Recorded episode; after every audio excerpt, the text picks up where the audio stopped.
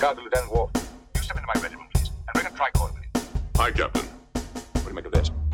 I'm puzzled, sir. The only detectable bioelectrical symbols are your own. You did not know. I did not.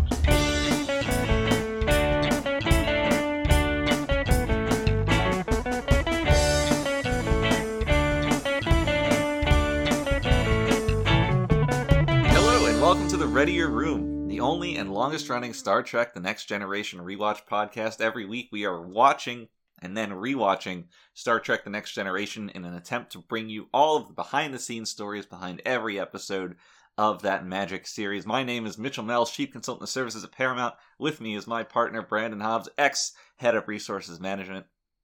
Brandon, how are we doing today? Um, well, Mitch, I'm not sure if this is serendipitous or not or what, but uh, I seem to recall discussing with you about how we needed to milk uh, both episodes, you know, week by week Hmm. for uh, for this two-parter, Hmm. and uh, we ended up having to take a break. Well, this is a day, two last weeks in the making. Mm-hmm. So Oh. today we're we're talking about um, the best of both worlds, part one and two. Now- great. Yeah. I was thinking that we should have done a two-parter after the first episode, so we would do the best of both worlds part two, and then the episode after that. You know, um, just as a a, a more It- it really dramatic. should be considered a trilogy. yes, uh, with Picard's uh, ornery brother, really Right. heightening the drama of a Or- Borg ornery is invasion. a, a good word. Is so the thing about, and I don't want to get too into Star Trek just yet. I just don't want to get too into Star Trek. But the best of both worlds was released as like a like a film. Yeah, somewhat recently. Um, yeah, on Blu-ray, I think. And I'm wondering if if that episode is included as like an epilogue or something. Well, I'm going to say no because it doesn't have any exciting space battles. um, but that it actually was in theaters. I believe that had a maybe a one day theatrical release. Wow, really? Yeah, which I uh, don't want to smell that room. Mm-hmm. Who the hell is going to see that? Oh, babe, it's uh, it's best of both worlds night. Let's go. Let's go out to dinner and see a movie. a bunch of people pretending to shake in a in a, a, a terrible bridge set. you know, a good percent. I would say forty percent of the audience was in uh, Star Trek uniforms. Oh, definitely, definitely. Do you think they get into minor scuffles about who gets to be the captain? I am in charge here. well, I mean, I can imagine there were several disparate groups there, uh, and uh, you know, they all had their own captain. Um, some of whom were probably the same character. It's kind of like that episode where Worf goes through the parallel universes and they all converge at the end. This is your favorite episode. This is, you relate everything to this Worf episode. It's because it covers so much ground. Uh, Life relates to that episode. Oh my goodness. I think that's the one where at the end, one of the enterprises is like it's captained by a uh, desperate Riker who who communes with the R enterprise and is like, in our universe, the Borg have won. You know, there's no Federation left. We're not going to let you reseal the timelines and start suicide bombing all the other enterprises. is that actually what happens? That's actually what happens. Why do I? I don't remember this at all. It's not a huge plot point, despite sounding like one. Um, yeah. It's just more of a uh, more of that wacky. What types of parallel universes can we show? How about Right, one where right. Riker's fucking deranged? Yeah. Does he have a? Does he have like a shitty like porno mustache? No, that's the thing. I was actually about to comment on this. Um, with parallel universes, everybody's always like, "Wow, what if our hands were fish?" Or you know, what if um, the Federation was evil? Parallel universe, but nobody's ever like, "Oh, what if Riker had blonde hair or a mustache?" well, you know, it's, it's that's true. eh, You know, considering the mirror universe where everyone suddenly has a an evil little mustache and a beard. The mirror universe is something that wore out its welcome extremely quickly. Yeah, but I'll keep bringing it up. I imagine it was quaint in in the original series, and probably the one the first time they did it in Deep Space Nine as a throwback, whatever. But the next four times they did it on Deep Space Nine, forget about it. yeah, they they really loved they really loved the mirror universe for for whatever reason. Oh yeah, it's a universe where everyone hates each other and wants to kill each other. That's where I want to spend my time. That sounds like a real good watch. Uh, I loved this episode where Bashir was just, you know, conscripted into slave labor for half of it. That was fun. I'll, I'll just I'll go watch the Hunger Games or something. Yeah. Maybe put a bullet through my head. was that Jennifer Gardner? Yeah, Jennifer Gardner would have been a fucking million times better. That's for sure. uh, so speaking of movies, I've been watching movies recently. It's a new hobby of mine. hmm Well, you should you should specify you're actually watching talkies. Yeah, that's true. That's tr- that's true. Uh, they're in colored as well. Um, I've for some reason restricted myself to Tom Hanks joints. Awful. This Awful, pa- this awful, this awful. past week, I've watched um, Castaway, the Mister Rogers film, and I'm halfway through Saving Private Ryan. They haven't saved him yet, but I got a good feeling about it. Halfway to Saving Private Ryan. It's paused on my there. television right now. Wow. You you're in control of when he gets to be saved, That's if you're, he- you're if he gets to be saved. I've actually never seen Saving Private Ryan. Oh, it's Uh, pretty good. I watched it maybe 15, 20, 15 years ago. A long time. mhm. Um, so this is the first time I've seen it in quite a while, but it's uh it's a Spielberg venture, so it looks good if nothing else, but obviously the rest of it's there too. Um really makes me yearn for the days of uh Call of Duty 2. Mm-hmm. Mm-hmm. Yeah, Call of Duty. That was something else, huh? But it's it is The dark times. the dark times, but it is funny how clearly and obviously that game apes from from this. Oh, Just- really? just a lot of not just this obviously the set piece pieces in both are based on real events but the was- I was gonna say you're, you're starting to talk about set pieces. I'm like, you know, uh... no not that but the way that the presentation of both like the way that uh the game handles um i don't know explosions or violence um the the sound Mhm. effects um like kind of that everything's silent then like a ringing gets gradually louder post explosion and then audio returns um, Right. is an effect that's done in this and it's done exactly the same in the game uh, the uh, like uh, some of the iconography, for example, in the beginning of Saving Private Ryan. Uh, there's an uh, a guy who gets his arm blown off, and he kind of like stands up and walks around and picks up his arm and kind of hobbles off in like a shell shock. It. You know, sticks it back on, gets back in the fight. Um, but it's it's like this this shell shock thing, and that exact sequence of events plays out in the game as well. Um, so not just You you remember way too much of this game. an elephant never forgets. I remember thinking that was the most realistic looking thing Well, at the time, ever made. but the thing yeah, is, I, I guess I guess maybe it was. You watch um you play call of duty again and it's like oh these graphics whatever but watching saving private ryan again the special effects have not aged a bit um Yeah. It's all practical and it all looks fantastic um and you know the They're, plot they're really killing people. yeah you know they, they're just germans so you know whatever but the the writing and the characters and the performances are all great as well now um i just hope that they save him in the end castaway fucking sucked. Like, good lord. Um, it's. I thought I thought you loved when people scream Wilson. I mean, I do, and that was the best part of the movie. But the it's insulting that they felt the need to append the latter thirty and the former twenty minutes of the movie. Yeah. Yeah. Like, you start with him on that airplane, maybe add like a phone call to establish some characterization, and then the plane crashes and you got a movie, right? Mhm. the shit there's a really great shot of him lying on the raft at the very end uh, of that sequence um toward when he's getting rescued and the ship just like gradually pulls into view from the side in like a really long shot Um, and it's like, great, he's rescued. I got it. Yes, yes. And then You're right. And then you look at the runtime, and it's like, oh, there's still a third of the film. If the movie had just ended when he's rescued, that's really it's that's the story, that's the point of the movie. right? Um, I, I, don't. I honestly don't remember what happens in the latter third, but I do remember being in, in that exact situation, being like, "What the fuck could they possibly do?"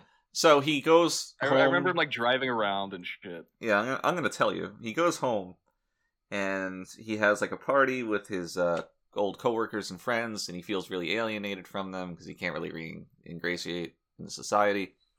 Um, and he's like, "Oh, How the long was he on the island? four years," which Oh, I guess that is a long time. it is a long time, but it's right at the border of where It really is, where it's Uh, like you know, yeah. you, you get rescued, and it's like, well, that, that that's over. right. You know, like Right. there wasn't really anything traumatizing that happened to him. No. Um but anyway, he's he pines for his fiancee who um is struggling seeing him. He drives to her house and they like reunite, they have a long talk, and basically they both reach the conclusion that because she had a family in the meantime that they can't rekindle what they had. And uh then he leaves. Because of course, right. And there's it's like kind of just misery porn. it is, um, but it it ends on the most insultingly saccharine note because throughout the entirety of his stay on the island, um, FedEx packages were like washing on the shore because he went down in a cargo ship, and Mhm. um, he works for FedEx, so he he's like opening the packages to get materials to use, but for some um, reason he there's one thing, one package that he would not open, and he doesn't really explain why. It's not really important, but it does feel kind of arbitrary. And uh, at the end of the film, he goes to deliver that package, having brought it back, and brought it with him on his raft. And uh, he, the person's not even home when he goes to deliver it. He writes a note, it's like, "Oh, this package saved my life," and just leaves it there. And uh, then he is deciding where to go next because he pulls up to a literal crossroad, like in the, in the, in rural Texas, and is just standing at the crossroad in it with his car, looking at a map. Like, what do I go? Where do I go next?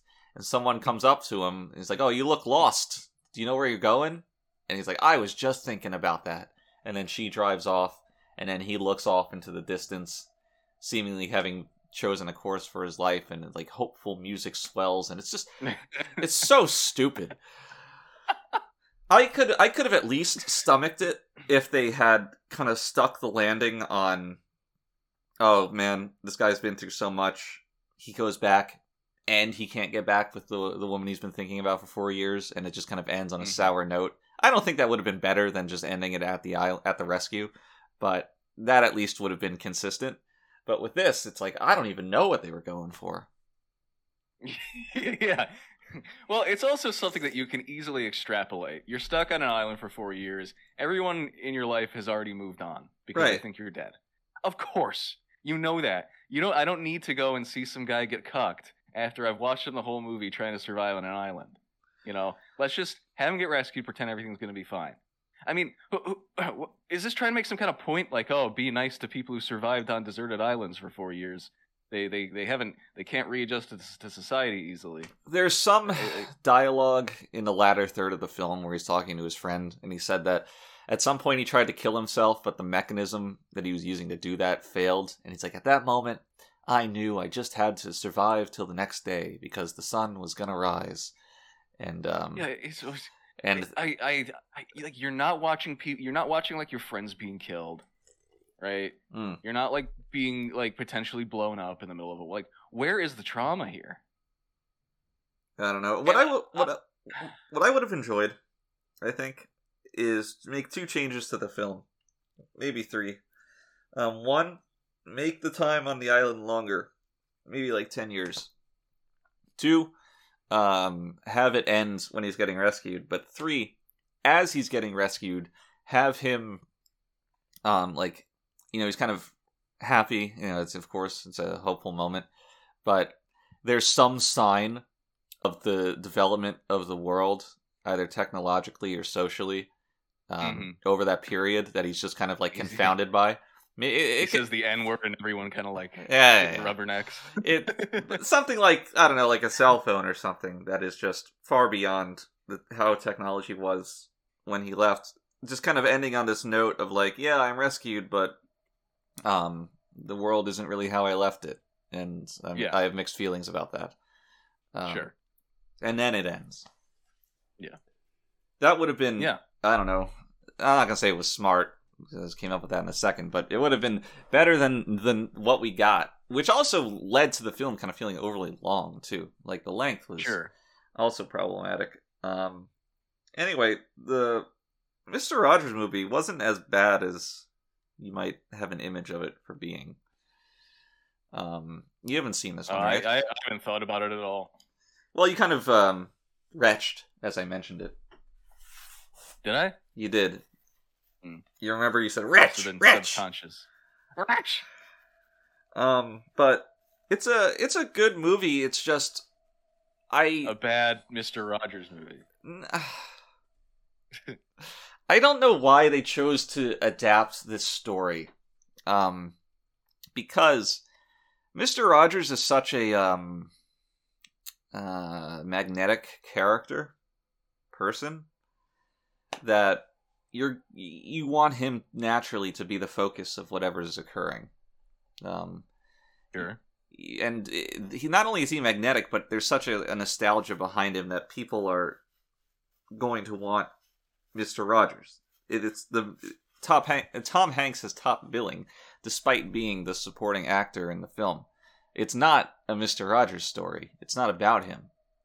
Wait, what is it about? There's a journalist that is assigned to do a um uh an article on Mister Rogers Oh, and it's his story of like his complications with his father and learning to forgive his father and learning to be a father uh, while getting some kind of incidental mentoring from Mr. Rogers over the course of interviewing him. this is this is like something you would do with like a, a movie about a serial killer, yeah. where the, the journalist is the main character.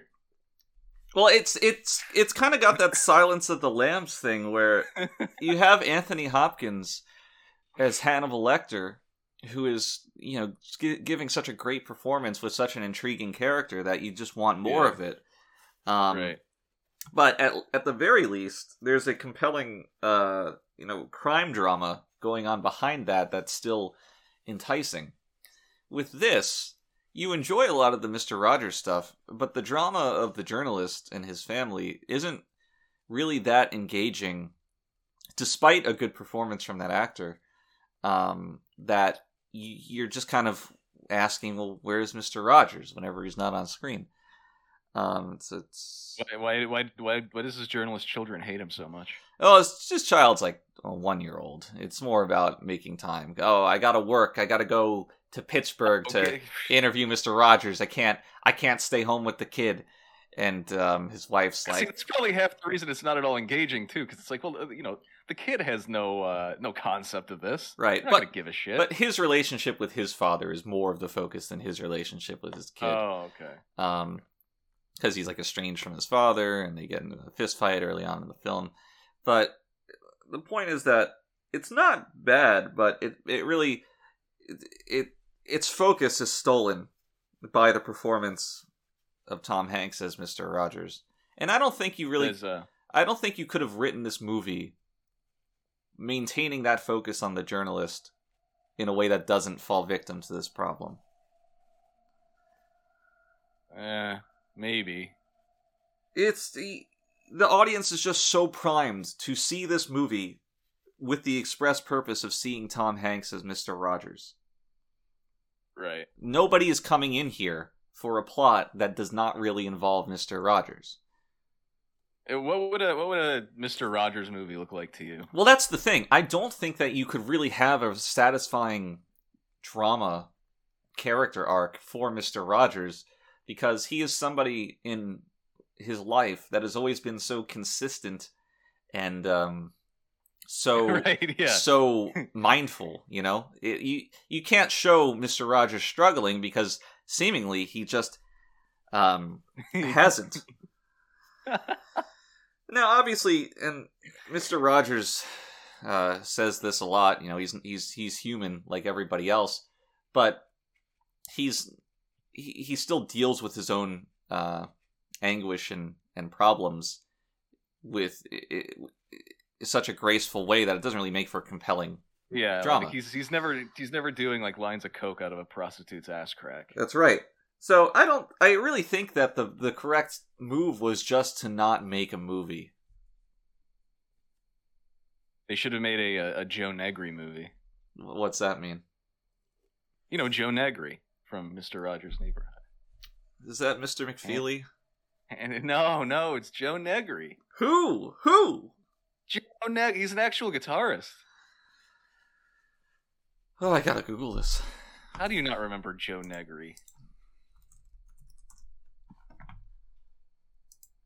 Did he just like play guitar on the show? I don't know. His name is just funny to me. Yeah, I know. I know, honey. There's a scene where Mr. Rogers and his wife are playing dueling pianos. And um it was very endearing to me. But Mr. Rogers This, this whole movie sounds so stupid. I mean, it kind of is. It's it's very schmaltzy, um, but it's it's kind of like Mister Rogers in a sense. Like it's schmaltzy, but it's also too sincere to to find fault with. Okay. Yeah, and, sure. And like I said, Hanks does give a really good, endearing performance. So whatever, I'll allow it. I, I enjoyed that part of the movie very much, and it is a sizable part of the movie. It's just not the focus.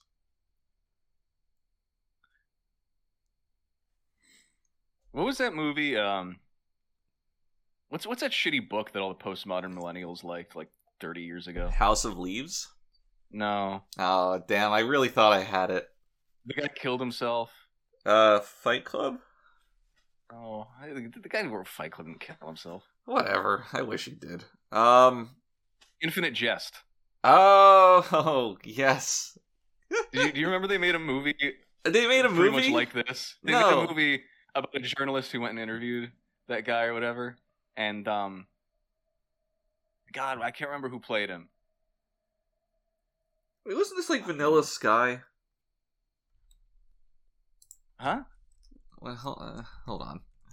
Uh, maybe I'm uh, very off base.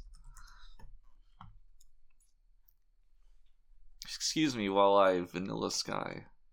Nice. Thank you. Um, I googled Infinite Jest movie, and obviously it's not like a direct movie, but still nothing's coming up. David Foster, Foster. Wallace. Yeah. Wallers. Wall. The end of tour. the end of the tour. Yeah, I have never heard of this. It's a movie. Jason Segel, that's it. Jason Segel, yeah, and yeah, the journalist is fucking Jesse Eisenberg. He played Lex Luthor. He did. That's, Astounding. that's every time I see him, that's what I think. I'm like, there's Lex Luthor. Do you think his wife thinks the same thing? Does he have a wife? I don't know. Maybe. Maybe so. Maybe not. Yeah. Why do? oh yeah. I- I I I I I am so conflicted. Where I don't want to come off as anti-intellectual, but I'm pretty anti-intellectual in that I I can't stand people. How do I phrase this delicately? I can't stand people who read Hmm. books. I don't know. Like reading's great. Um, there's a lot of great books, but I just know so many people who are like, "Oh, what what have you been reading recently?" And I'm like, "Oh, I don't read very much, or I don't read very often." And then, Oh yeah, yeah. There's always like, that like hanging in the air. There's that like, oh, hmm, mm, what are you stupid? yeah, and it's it's also like you know the reason people used to read is because there's fucking nothing else to do. Mm. It's it's objectively one of the least stimulating forms of entertainment. That's for sure. I mean, that's that's usually why if I'm going to read, it's probably going to be nonfiction because that's like, I mean, if, if if I'm going to read prose, I'll just watch a movie or something. right. You know what I mean? Yeah, I mean, all these things have value, but reading films, they're all just ways of communicating um, information. And the quality of that information doesn't really intrinsically change by the medium. Sure. Um, so it's like if if you in your free time engage with art in some way and think critically about it, then that's fine. Now, I'm not going to judge somebody who doesn't watch any movies because they're using that time to read books. And I'm not going to judge somebody that's not reading books because they're using that time to listen to music. Um, Right. Now, I will judge somebody no matter what they're doing if they do it extremely passively or uncritically. Sure, sure. Which you you know you know when we discuss those people like like you were talking about who uh, kind of unsolicited ask you what books you're reading, you know a good percentage of them are doing that passively. Right, right. It's like, oh, I just read Infinite Jest for the for the fifth time. It's like, great. What does it mean? What? or like you know anything in the the literary canon really it's like oh well you know people people miss the point of like all of these books What's your favorite book? I'm a bit of a Ulysses guy. A little bit of uh, Infinite Jest. my favorite book is whatever i was forced to read in high school Favorite book is uh, The Adventures of Huck Finn because they say the N word a lot. Mm. well see that's that now you're quoting me yeah, sorry to take you down live on the podcast. the uh i've been seeing a lot of in terms of sci-fi since this is ostensibly a sci-fi podcast i see a lot of people recently who uh won't shut the fuck up about hyperion you seen this No, I I am only vaguely familiar with the what Hyperion even is. Yeah it's it's like it's a book about it's like a Oh, it's a uh, book by J.K. Simmons. yeah yeah no it's uh it's it's got like it's like a canterbury tales type thing it's like Like an uh, anthology. seven, se- yeah, yeah, yeah. And it's about like seven pilgrims that go to this planet um, because they want their wish granted by this giant uh, time leaping cyborg thing with spikes all over its body that kills everyone. that um, sounds like sci-fi to me. and it's good. It's good. But like the way people bring it up, it's like this is the only sci-fi novel you've ever read in your life. I'm getting big You know what I Hyperion mean? vibes from this. Yeah, yeah, yeah. It's, it's like the boss baby thing. and I've been seeing it a lot recently. I don't know why. Because like back when I read it, you know, which was back like when it when it came out, um, no one was talking about it. I mean, you'd you, you'd see it in like you know pockets of like sci-fi fans here and there, but I feel like I feel like I you know I, I go on like forums nowadays and it's like it's the only sci-fi besides that and like Isaac Asimov, the the only two uh, sci-fi. And I, I guess I guess the the Blade Runner guy. What's his name? It's, it's just it's just a, I forget. wow, what does the I stand for? yeah. um. No, Philip K. Dick. Philip K. Dick. Wow, I'm not touching that one. So, on the subject of sci-fi, do you know what I've been doing recently? Watching Tom Hanks films. Yes, but also, um, I have been reading the episode plot synopses of episodes of The Twilight Zone on Wikipedia. what have you been reading lately? uh, you know, I, I uh, read in my free time. Why not just watch them? It's a good question. I don't have an answer. I don't know if the Twilight Zone is. It's got to be streaming somewhere, but I haven't checked. It should be. Yeah. You, you should watch uh, uh, Jordan Peele's Twilight Zone, where every episode is just about how uh, evil white people are. I did read some of the plot synopses of those, and apparently one episode is just this one. Uh, I think it's a black guy just keeps getting hassled by a an otherworldly police officer. oh no! Ah, I'm going insane. It's like the his wife or girlfriend or something has a device that can uh, reverse time. Mm. So they get stopped and hassled. here versus time. She's like, "Oh, take this next exit instead." He still stops them again. Just like keeps going That's- backwards that's up the timeline. Yeah, that sounds that sounds unintentionally hilarious. I mean, it might be intentionally hilarious. It might be, it might be, but that is so funny. so what's what's your favorite Twilight Zone synopsis? Um, I like the one with the kid that has like godly psychic powers and controls the universe and makes everybody live in fear. Mm. You know what I'm talking about? No, I, I, never watched the Twilight Zone. Oh well, despite the name, you can watch it at any time of day. Um, but yeah, it's pretty cool because like the idea is uh he wants he enforces that everybody in the town is like happy all the time and he can read their minds. Yeah, you know what? There is a there is a, a uh, an adaptation of this in the Justice League animated cartoon. There was well, that's insane. There was also an adaptation of it in the Twilight Zone movie, Huh.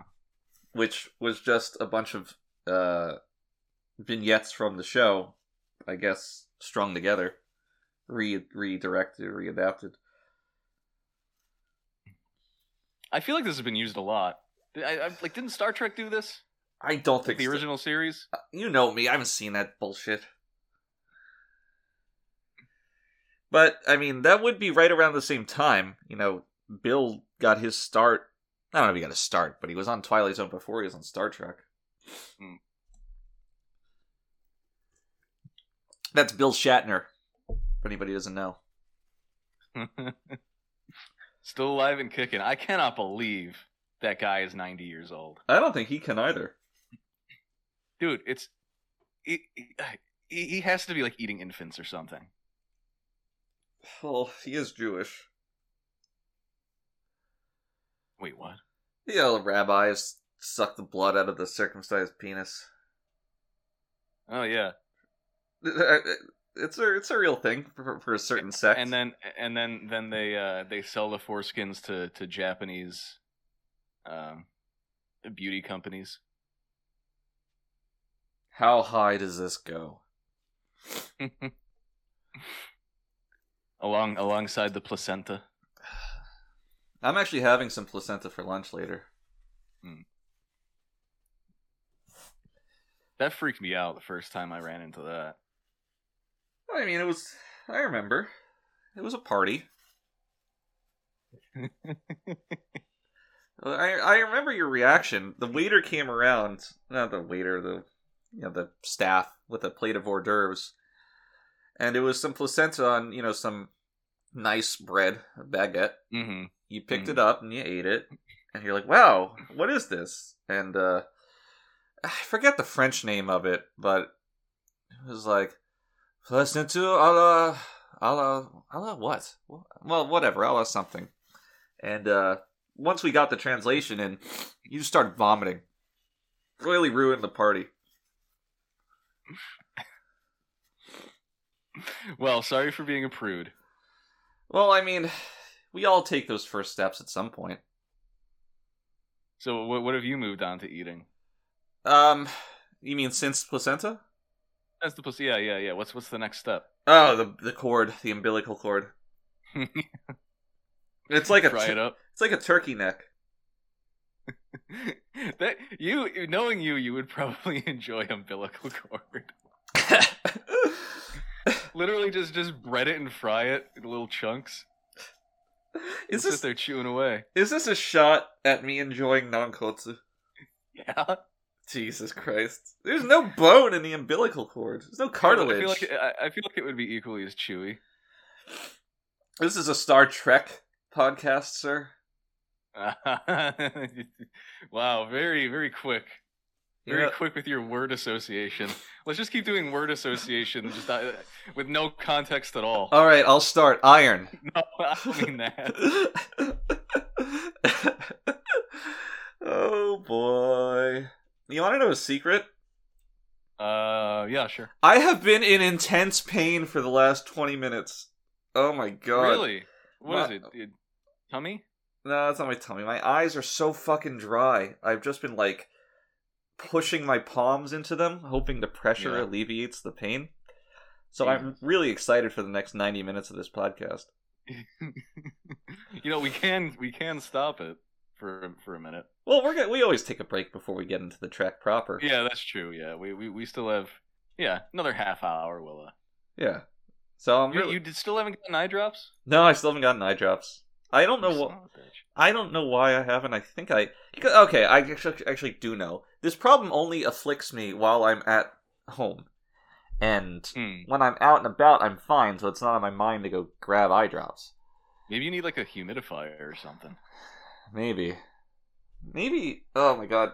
Uh does my air conditioner looking at like opening my eyes to look at the remote on my air conditioner is killing me. Oh god. Um ah whatever, I can't run it during the podcast anyway. It would just get picked up. So this is a new portion of the show that I like to call hell.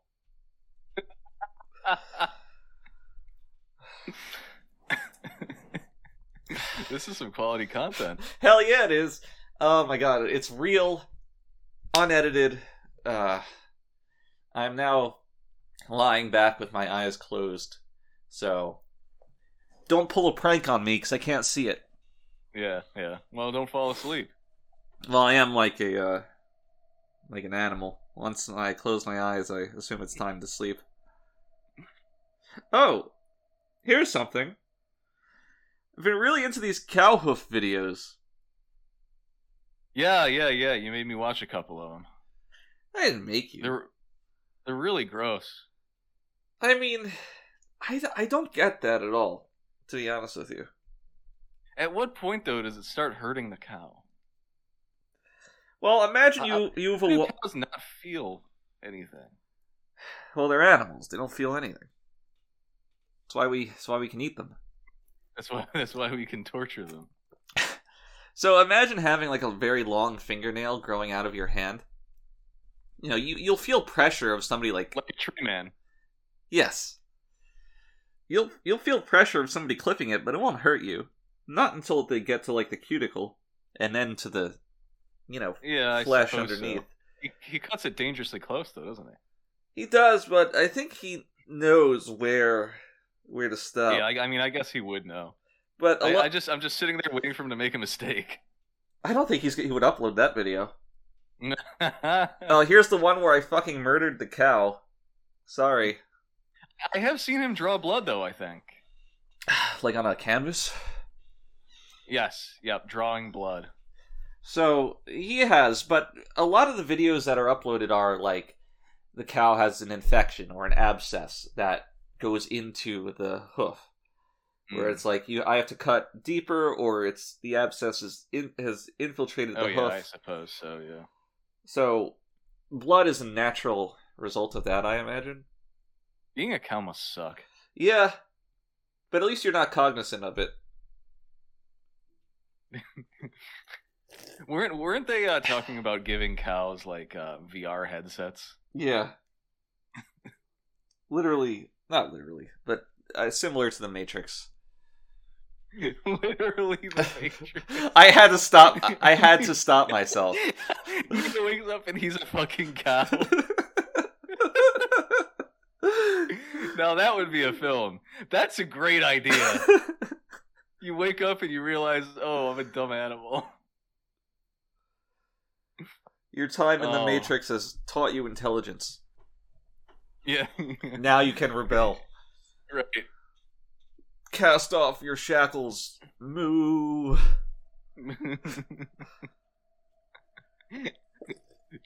Become a bipedal cow. You can make some cow tools. oh God, you you you know how to speak to my heart with your cow tools. It's so funny to me that guy didn't that guy like get like death threats for that comic? For cow tools, yeah, Yeah. It's just a lot of ranging from innocuous befuddlement to deranged uh, anger. like someone was so mad that they didn't get it. they just want to kill the artist. Guy who hinges his self-image of his intelligence on his ability to parse the far side. Yeah.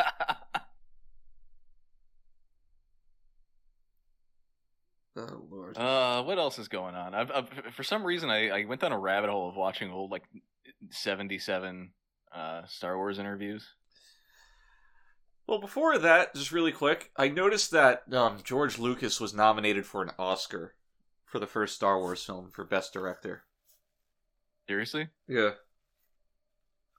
It feels like one of those this uh this film itself is so popular that we'll just not give it a bunch of nominations wherever kind of thing. Right. Right.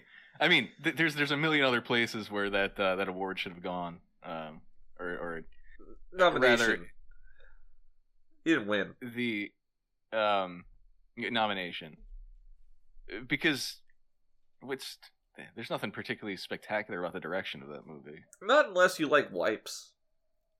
Yeah, the wipes. I do like wipes. I could use some baby wipes right now. Just tape them to my eyes. Yeah, I'm sure that would help. Oh lord! I, those chemicals seeping in there. I mean, for a moment of respite, I would take that trade. We're gonna break, and I'm just gonna go sit and stare into my shower head for five minutes. well, you know what? We should probably we should probably break. No, I want to hear your story about the 77 Star Wars interviews. Oh no, I, I don't know. I was just fishing for for topics to to relieve you from your pain. I don't know. Carrie Fisher looks coked out the entire time. There's a reason for that. Huh? There's a reason for that. It's because she's coked out all the time. Yes. Oh my god. I still am angry at people pretending that they liked Carrie Fisher when she died. I know it's bizarre. It's like, oh my god, the most badass woman on the planet is now dead. It's like, what? They, they were really. I that that was a Disney psyop for sure. I remember talking to some guy that I knew. We were drinking, and somehow Carrie Fisher came up. And he takes like a wistful swig of his drink and stares off into the distance because we were outside. He's like, man, Carrie Fisher, what a woman. What a fucking loser. Yeah, you, you know what people thought about when when they heard the name Carrie Fisher? Uh huh. What people thought about before Disney purchased Star Wars was those photo shoots of her in that Star Wars bikini. Yes. That's it. That was what people thought when they heard the name Carrie Fisher. Now suddenly it's like she she was basically uh, a, a clone of Hillary Clinton. She was so strong. What the hell did she do after Star Wars? What did she do in Star Wars? no, yeah, and that's the thing. I mean, she was clearly high the entire time. She banged Harrison Ford, I guess. Which I mean, And it's like- respect. Right, sure. I mean, that's that's fine. I'm I'm just fishing for things that she did. Right. Other than exist. But Yeah, you yeah. know, not to get too red pilled here, but you know, it wouldn't be the first time that people have praised a woman for existing. it certainly wouldn't. It's just very very weird to me that it's Carrie. Fi- It's weird. To, it's it's weird to me that it's a woman who, like, the last time you saw her forty years ago, she was cute and you know, attractive. And she got old and, And then- fat. and then and then suddenly you see her again, and um, yeah, she's old and fat, and she she sounds she sounds like a chain smoker, and um, it's like, without any context between those those two appearances, you're suddenly like, wow, she's so fucking cool. and with no, what is what does she reappear in? Oh, it's just Star Wars again. She never developed a career beyond that. It's not like Yeah. oh she became a Meryl Streep type who's just doing a bunch of great roles and is a great actress. It's just no, no, she's still alive, so we can put her in Star Wars again. right, right. Let, let me let me look at her for for filmographer. I Now- guess she was in some stuff, I mean, uh, sure, she wasn't like destitute, but like lots of it's mostly cameos. right? It's it's almost all cameos. My God. Some TV cameos, cameos. Herself, herself, herself, herself, herself. Yep. Oh, here's one. Hooker. Ha! I hardly know her. Yeah. Um.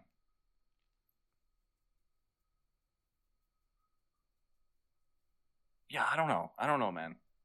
Now you got you got me like all kind of you got me worked up now because I, I I hadn't really been thinking about this, but but it is nuts that that she just like somehow managed to sneak back into the zeitgeist just in time to die. yeah. I could I could somewhat understand it if it was post death. You know, everybody likes to, uh, I don't know, publicly publicly grieve, but Yeah, she was still alive.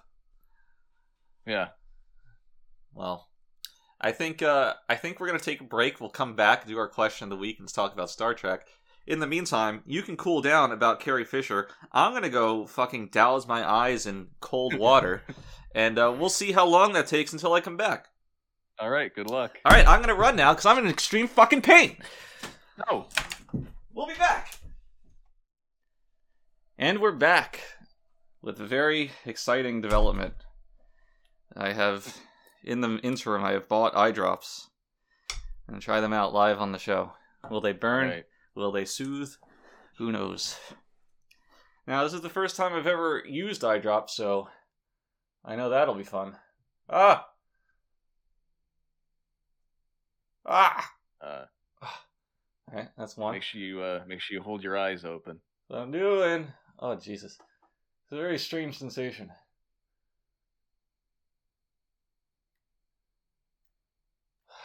Ah, This is like that. Uh, this is like that Lucky Star bit.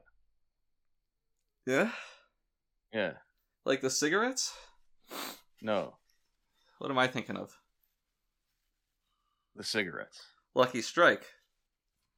if you're not gonna say it, then I will. Oh, jeez. I mean, yeah. Uh, in the in the in gosh, fuck. immediately I feel a little more relief. That's good. Thanks. Gonna keep just, just dropping them in. Yeah, yeah. Keep going. So here today, ah, we're here to talk about uh, the best of both worlds. No, fuck, I have a question of the week. Ah, to do first. hmm okay. Uh, so to this week's question of the week comes from one Al Dente, who asks. Uh, let's see if I can read this. Hey, good morning, admirals. What do you think of the Gabagool? I'm a walking here. mm mm. Al. That's a good question. Yeah. So what what do you think of the Gabagool? Well, you know, when I hear Gabagool, Uh huh. w- what I think of is, uh, yeah, you know, it's not gonna take it up, you know, like that kind of thing. Right, right, right. And uh, is that a positive or a negative feeling? Well, you know, Gabagool. we're both accomplished Italians here. Yeah, we're both you know guineas. You ever you ever go to New Guinea? An Italian guy goes to New Guinea and he's like, "What the fuck is going on here? Paisano. My There ain't no paisano. fucking Italians here." Uh, went to I went to New Guinea one time. Worst lasagna of my life. Going going to New Guinea and asking to to speak to Papa. Yo, where the fuck is Papa New Guinea? Get him over here. Get his ass out here right now. I could see that as a um a sequel to West Side Story, like the the Jets go to New Guinea to recruit. Say, "Oh, we we need some extra muscle to take on those PRs. Roll up Uh, in New Guinea. So what is uh what is what is gabagool actually? What what's what's the um The, the, what's the real word? that's a good uh, good question. Gabagool. Let's Google this. Gabagool. Uh, well, th- that and second, what what even is it like in terms of actual real people terms? All right, so here's an article. What the hell is Gabagool, and why does Tony Soprano talk about it all the time? All right, hold on, hold on. I'm doing some research live on the show. Um, the consequences of The Sopranos on on the Italian American community in the United States has been tragic. all right. Formerly known as Capicola, Gabagool is by it. is by no means the most trendy or popular of the Italian cold cuts, but it is just on the mouth the most fun to say. It's really a Okay. scholarly article. So it's it's some kind of cold cut. Yeah. Okay. So, uh, what do we think of the Gabagool? So- it sounds it sounds like some some shitty like um early 2010s uh horror film, like PG-13 horror film. Oh, like don't Like- like- don't think it, don't say it. It's- yeah, yeah, yeah. The gabagool. The gabagool. The gabagool. A cross between prosciutto and sausage. Gabagool. It sounds good. Yeah. I, I think I- I would- I would positively of the the shit out of that. gabagool. Yeah, yeah. A- Or it's or it's like a Scooby Doo monster. yeah, like uh the gabagool was Tony Soprano all along. Oh god. He wanted to kill these guys for his sanitation business. Would have gotten away with it too. Or for you meddling. Ah, God, these fucking eye drops. Still putting them in. You're still putting them in? Are they are they are they still working? The eye drops will continue until morale improves. But uh, thank you for the question, Al. Um, it was one of the more insightful questions we've ever gotten here on the show. it Uh, certainly was. if you're like Al, Al Dente, and you want to uh, ask us a question to answer in the question of the week segment, you can email us at thereadyroom at gmail.com. That's with a capital T and two capital R's. Or you can tweet at us at the Ready Room. Slide into the DMs and we'll answer your questions live on the show. All right. Enough of that preamble nonsense. That is, as an aside, real quick, did you know that Carrie Fisher's half sister was in the Inspector Gadget movie? Which half of her? Her father. Ah, I see. I did not know that. Neither did I. I looked it up while you were getting eye drops. But anyway, enough of that tomfoolery. so, Uh, the I- best of both worlds. who did she play in the Inspector Gadget movie? Claw? We're not talking about the Inspector Gadget movie. You brought it up. Talking about I, I just I, I said quick aside, not like let's delve into this for fifteen minutes. okay, you know who you're talking to, right? when was the last time you saw the Inspector Gadget movie? I don't think I've ever seen the Inspector Gadget movie, but that's neither here nor there. Really? I found it disturbing. Why is But, that? uh, I don't know, like like The dog? it's uh it's Matthew Broderick, right? I think. And Yeah. th- th- there's a scene where they're like where like the the bag like claw captures him and he like just starts slowly taking him apart. Hmm. Which I found kind of uh I don't know. Body it's horror? Body horror esque, yeah. Yeah. Cronenberg. uh anyway, best of both worlds. Finally. What do you want to start with part one or part two? You need to make it Tarantino. Um, Non-linear. Just chop up both the episodes and throw all their scenes into a hat. Play scenes from a hat. so um, do you want to talk about it? Give our impressions on part one first, or just talk about it as a whole? we can probably just talk about it as a whole, right? Sure. Um, I mean, we can be, we can be comprehensive and give our opinion on both. I liked it a lot, but I think it's at this point where you need to start. Uh, I don't want to say suspending your disbelief because it's not about it not being realistic, but um, you need to willingly give uh, concessions to Mhm. the Borg costuming and makeup Yeah. because a lot of the episode works really well. I like the writing, I like the action, um, I like the new characters that they introduce, but it, at several times you're kind of taken aback just by how silly the Borg look. Yeah, yeah. Which we, we you know we did end up changing that too. So Hmm, um, obviously, I think everyone everyone kind of thought that. right. Although I don't think they ever really got appreciably that much better in terms of their aesthetic. No, no, it's the whole idea of like mechanized organic beings is always going to come down to um, humans with metal sheets glued to their face. Which, especially in hindsight too, because I mean, in the year 2022, the Borg feel very like analog. Right. You know? That's that's kind of funny. They, they feel like they feel like an old printer or right. something. That's just not how technology works these days. Uh, no, no, no, no. You would never find. And then, and then, you know, there's also the the issue of they come from the far reaches of space, but they're all humans, Right. which has always bothered me. Voyager still has that problem. Yeah, I mean, it's it's a retcon, but the Borg come from the same quadrant that Voyager set in, and the Voyager ship just oddly enough runs into a lot of humans. I,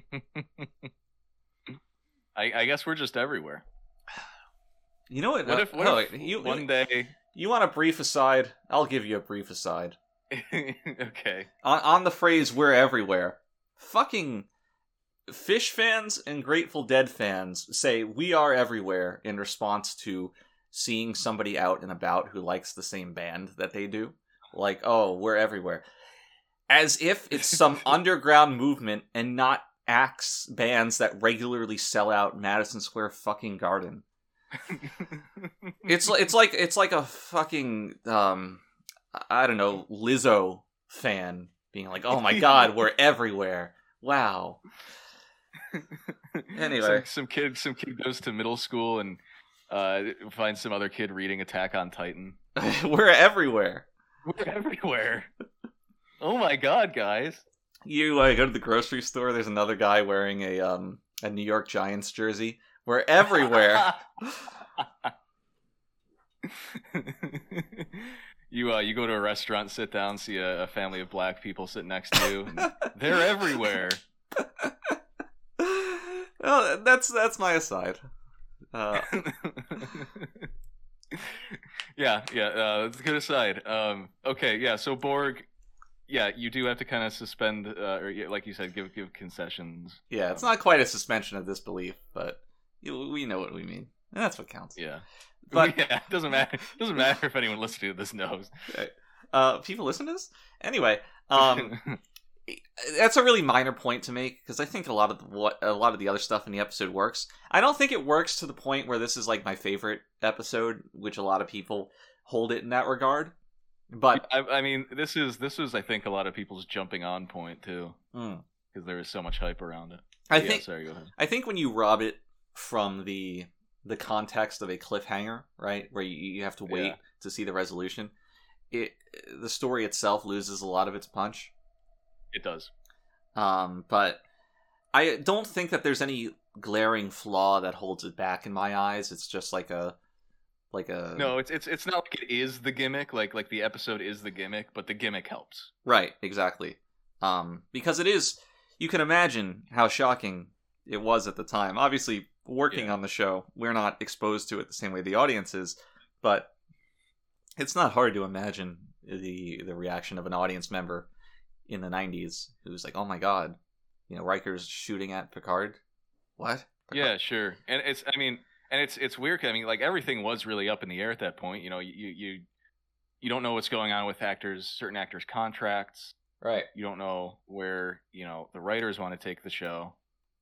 So, from an audience's perspective at the time, you you could easily see an alternate history where, um, either uh, Patrick Stewart leaves the show, or maybe even just becomes a recurring villain or something. You That know would I that mean? would have been cool. I, I think That would have been really cool. I think the best path is the one that they chose. I'm glad that he remained the captain. Yeah, definitely. Yeah, because that, that would have been a little gimmicky, but it would have been really cool if they did like a whole season of him being Locutus. Yeah. I mean, I just like um I like continuity and I like consequences. Yeah. And you you, you can't disrupt the entire status quo of a show really more than once actually. Um so it's not I'm not saying that that needed to happen, but I agree it would have been very cool. Very cool. At least novel. Yeah. Yeah. Uh, and then and then you have him come back, and then you have all the trauma stuff, and because it's like eh, th- that's another thing that maybe doesn't quite hit as hard as as it should when you're watching these, you know, back to back to back, where it's Mhm. like Jean Luc Picard was Locutus for like what twelve hours. Right. It's You um know what I mean? Th- and it's like, yeah, he did aid in the killing of a bunch of people, but it's like it's not his fault. The um the following episode would have gained more had there been a longer time. Uh, we haven't gotten to it yet, Yeah. but the the second episode of season four is uh where Picard processes a lot of that. Yeah, yeah. And, And it's like you know, if if he did stuff with his own hands Mm. too, you know, like maybe fucking killed an ensign or something. I don't know. Oddly enough, this is explored in Deep Space Nine of all things. Um, part of Sisko's backstory is that his the ship he was on was destroyed by Locutus in, Right in, in, the uh, and in, in the wolf system. is that true? Yeah, yeah, that, that was the name of the system that they fought. That big that big battle was in. It was like the wolf, Huh. like some number. Well, I don't remember that, but Sisko's wife dies uh, in that engagement, along with you know millions of other people, and uh, I thought that was cool.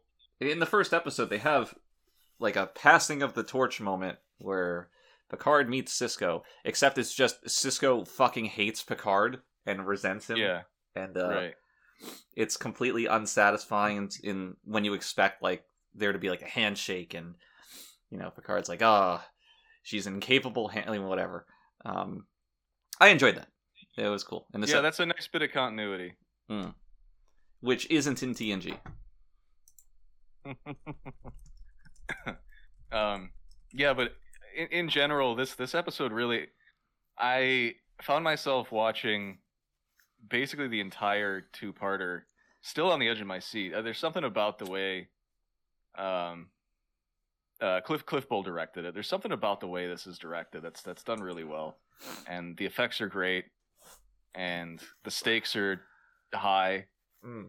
and it's it's kind of a testament to how competently it's written that I've watched this like half a dozen times and I'm still engaged by it.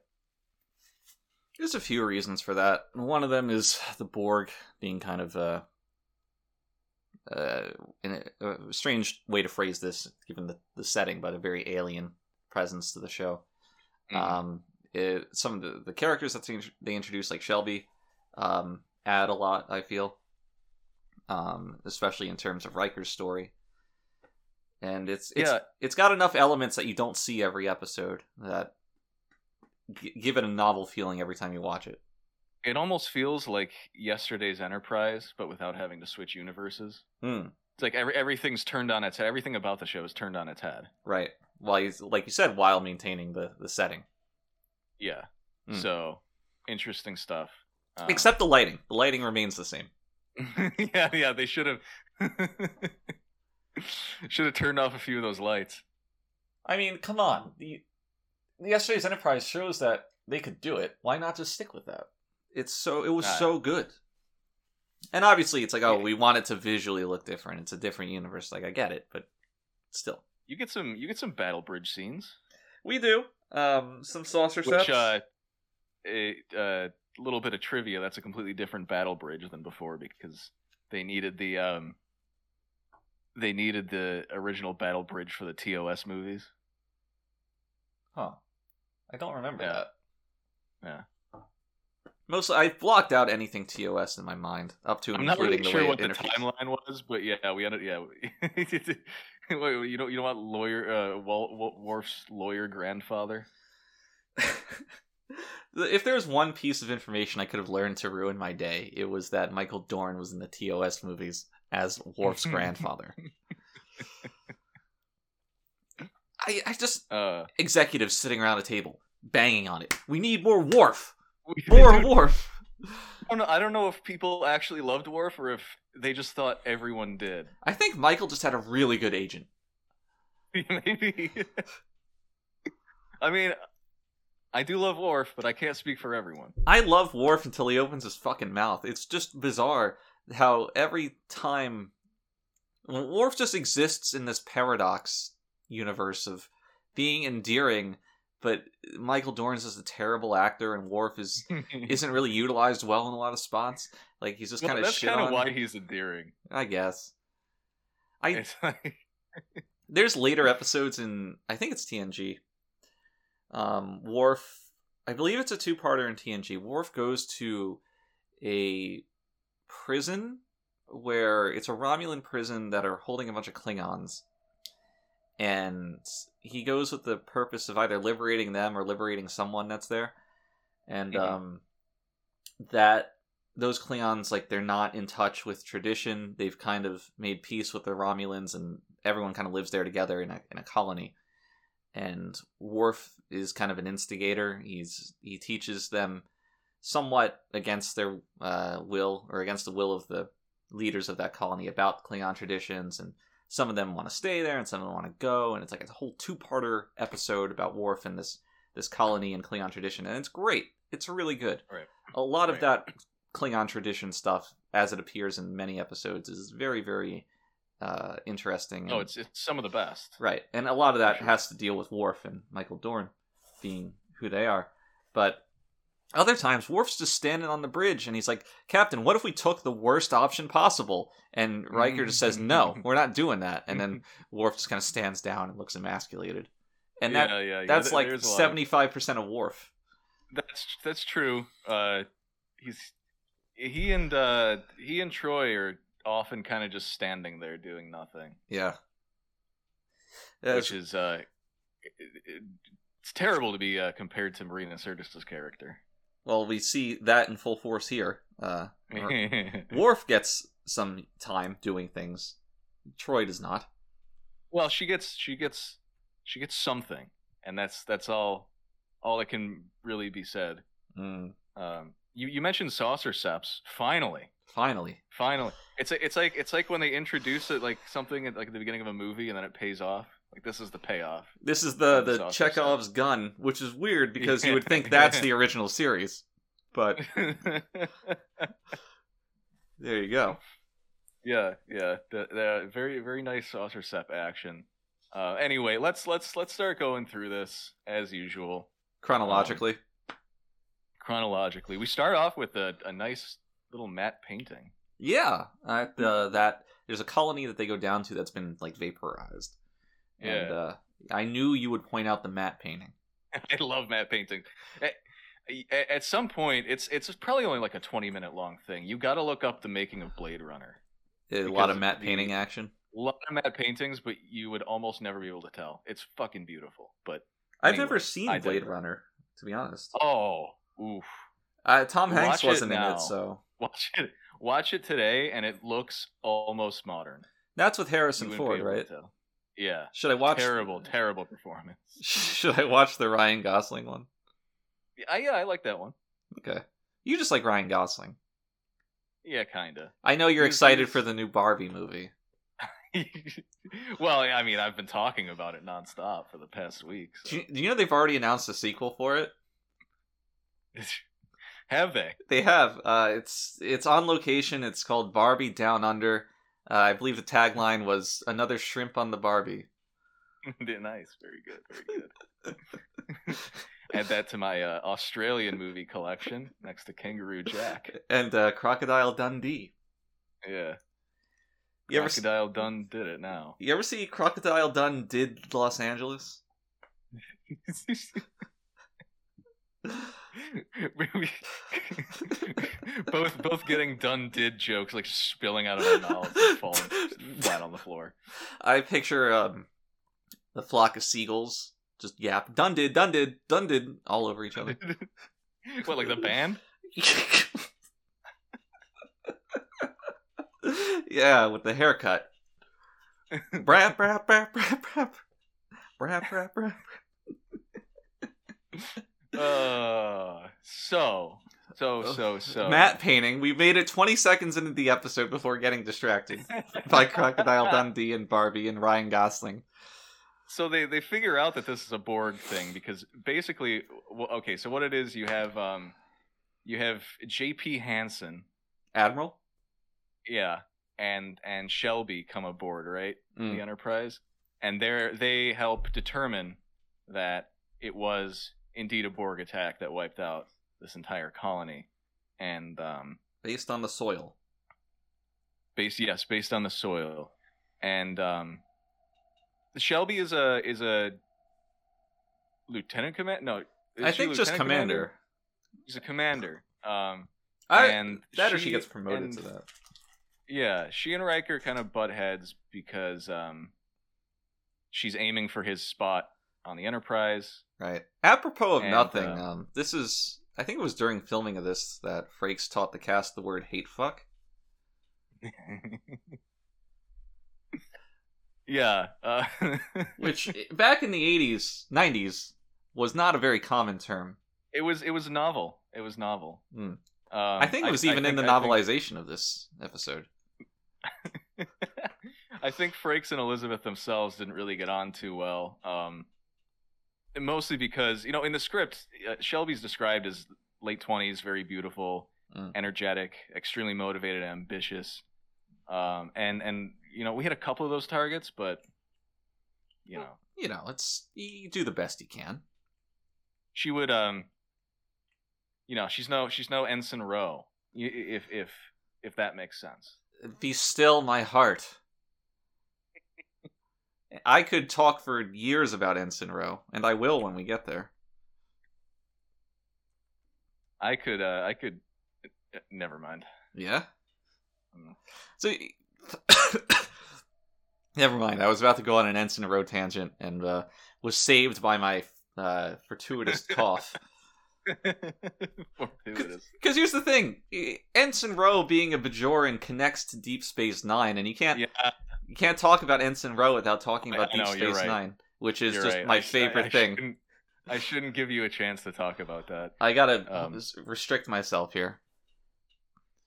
But yeah, I, part of the uh, part of the issue is, uh, or for Riker this episode is that he's been granted for what the third time, um, the the captain's chair on on another ship. Right? He's he keeps getting the offer and turning it down. Yeah. which is, I think, an interesting um, problem for Riker to have, an interesting conflict. Yeah, Yeah. sure. because you can imagine w- very easily what the enterprise means to him and why that would uh and also on the other end how significant captaining a ship is so Yeah, and and it's it's also like apparently it seems to me in this universe, if someone offers you a promotion, you don't really turn it down. it's it's the the japan influence really It's once once you well, you turn down a promotion you're out you're done. It's the thing is, it's like the your job is basically your capital, not just your social capital, but well, I guess basically just your social capital, but it's a stand-in there's for no real economic capital. as well, yeah right? But it's basically everything. It's it's how people treat you. It's what you get in exchange for your work and all that stuff. But which is an Um, interesting point everyone's telling Riker think about your career will you know think about the future and it's yeah, like it, it if he just languishes his days as a as a number one, second in command, mm. what's really the harm of that?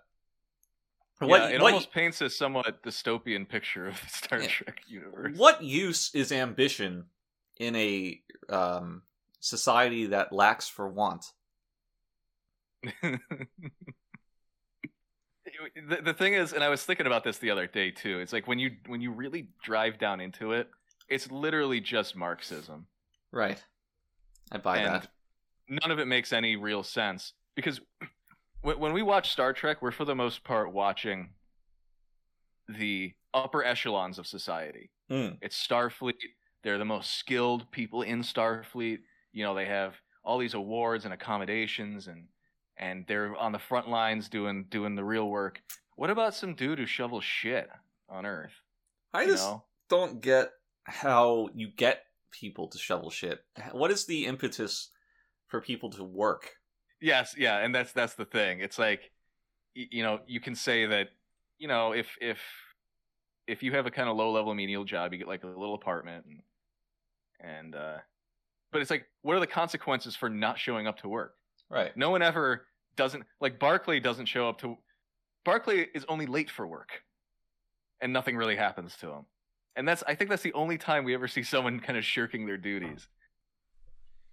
It- and it's it's because Star Trek is scared of dealing with that. Because if Right. they have to deal with that, then they're like, well, what do you do? Send them to the gulag?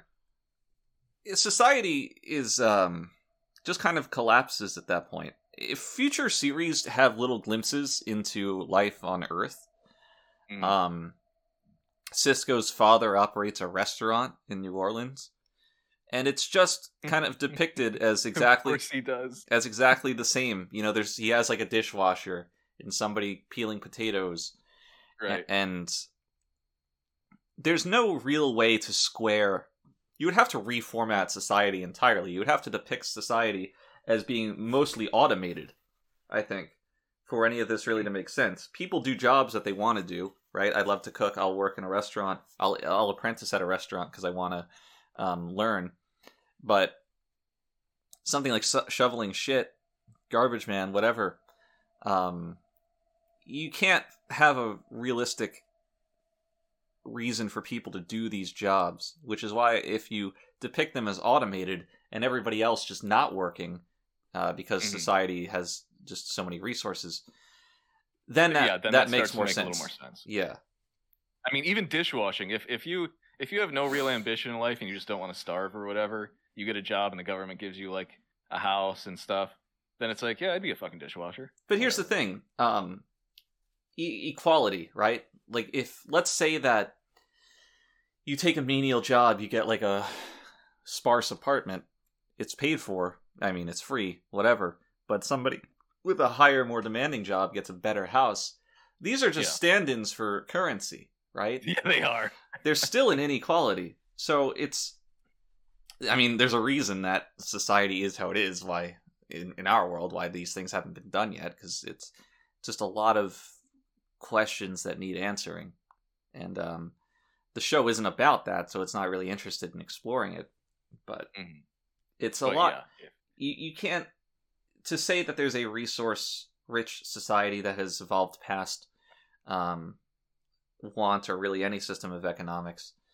Uh, if you ever show dive into the specifics of um, promotions and working, there's a lot of questions. There's a lot, and you also have to consider too that I mean, it, it also seems like there's no real form of entertainment besides uh, The holodeck. going to the orchestra or yeah, using the holodeck. So it's like it's not like you need money to collect like the new manga that came out or whatever.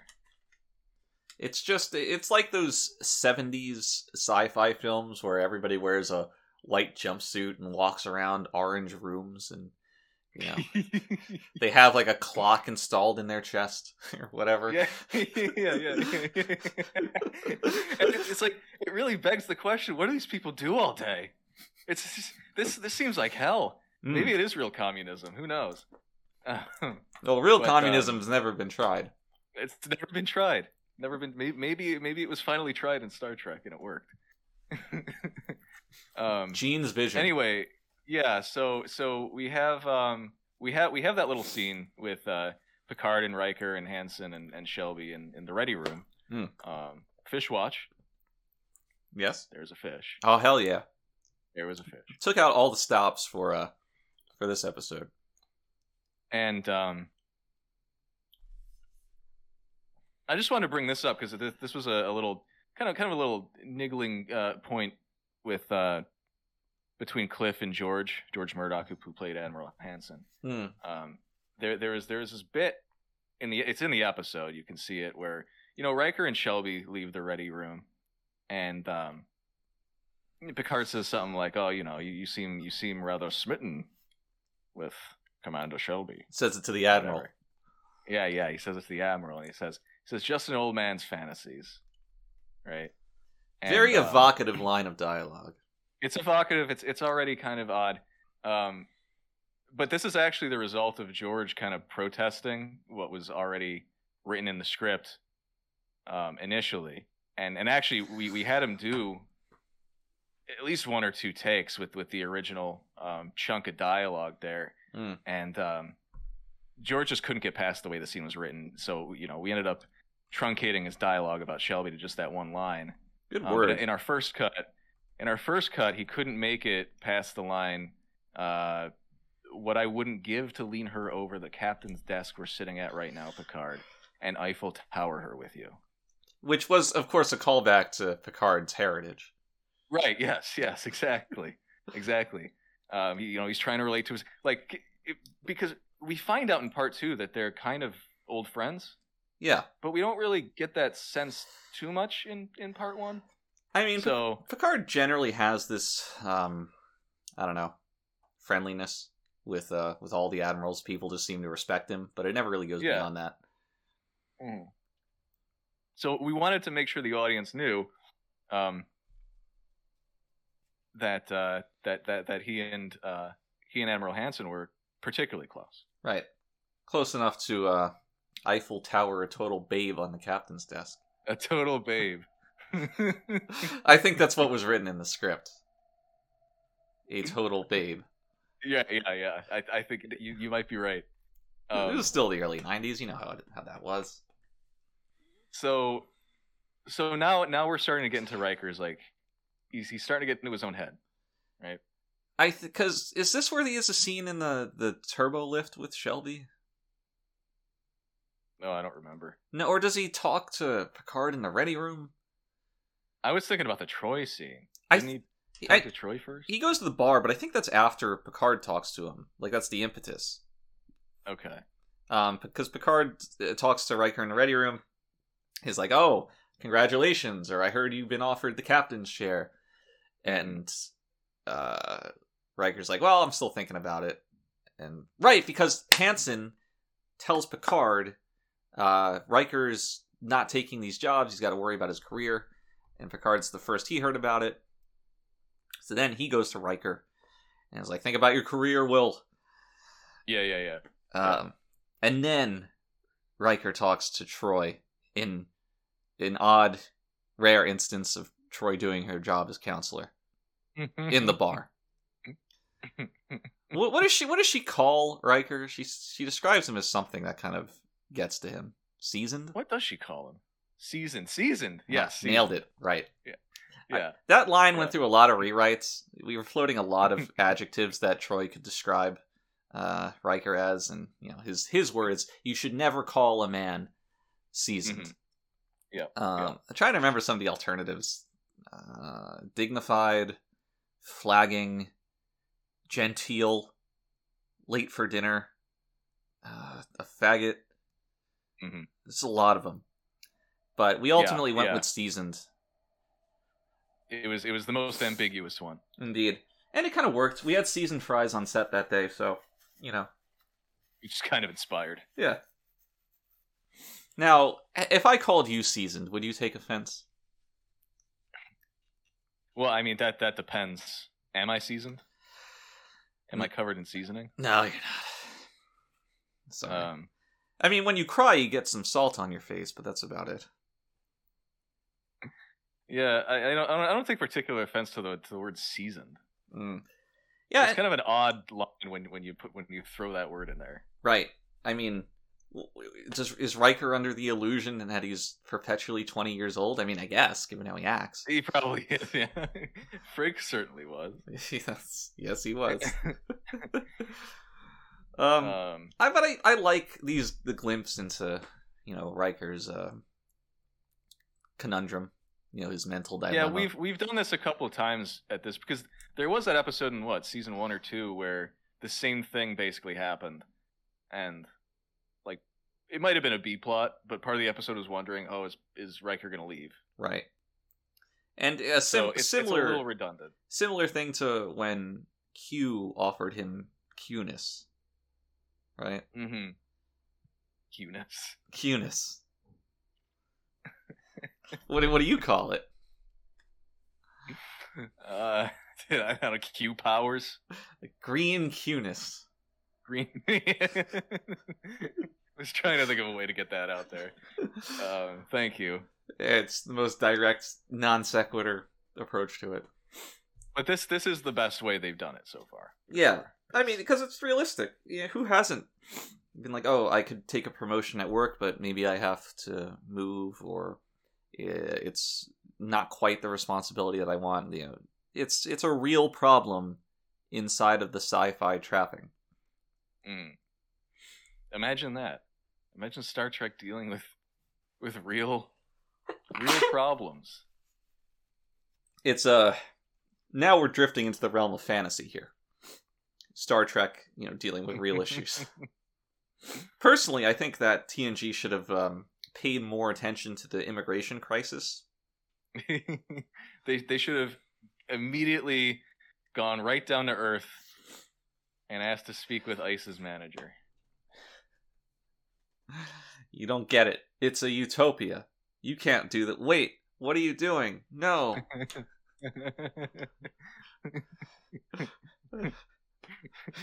Mr. LaForge!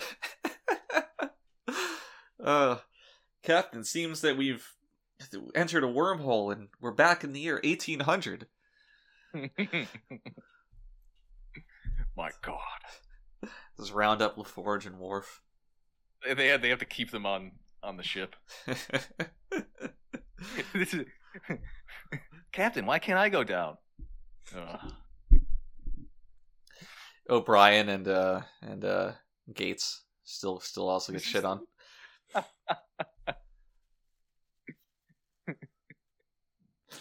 Uh, why do we always come back to racism? That's weird. Commander Riker, put together an away team. Whites only. That's I think that was um in the script for a fistful of datas.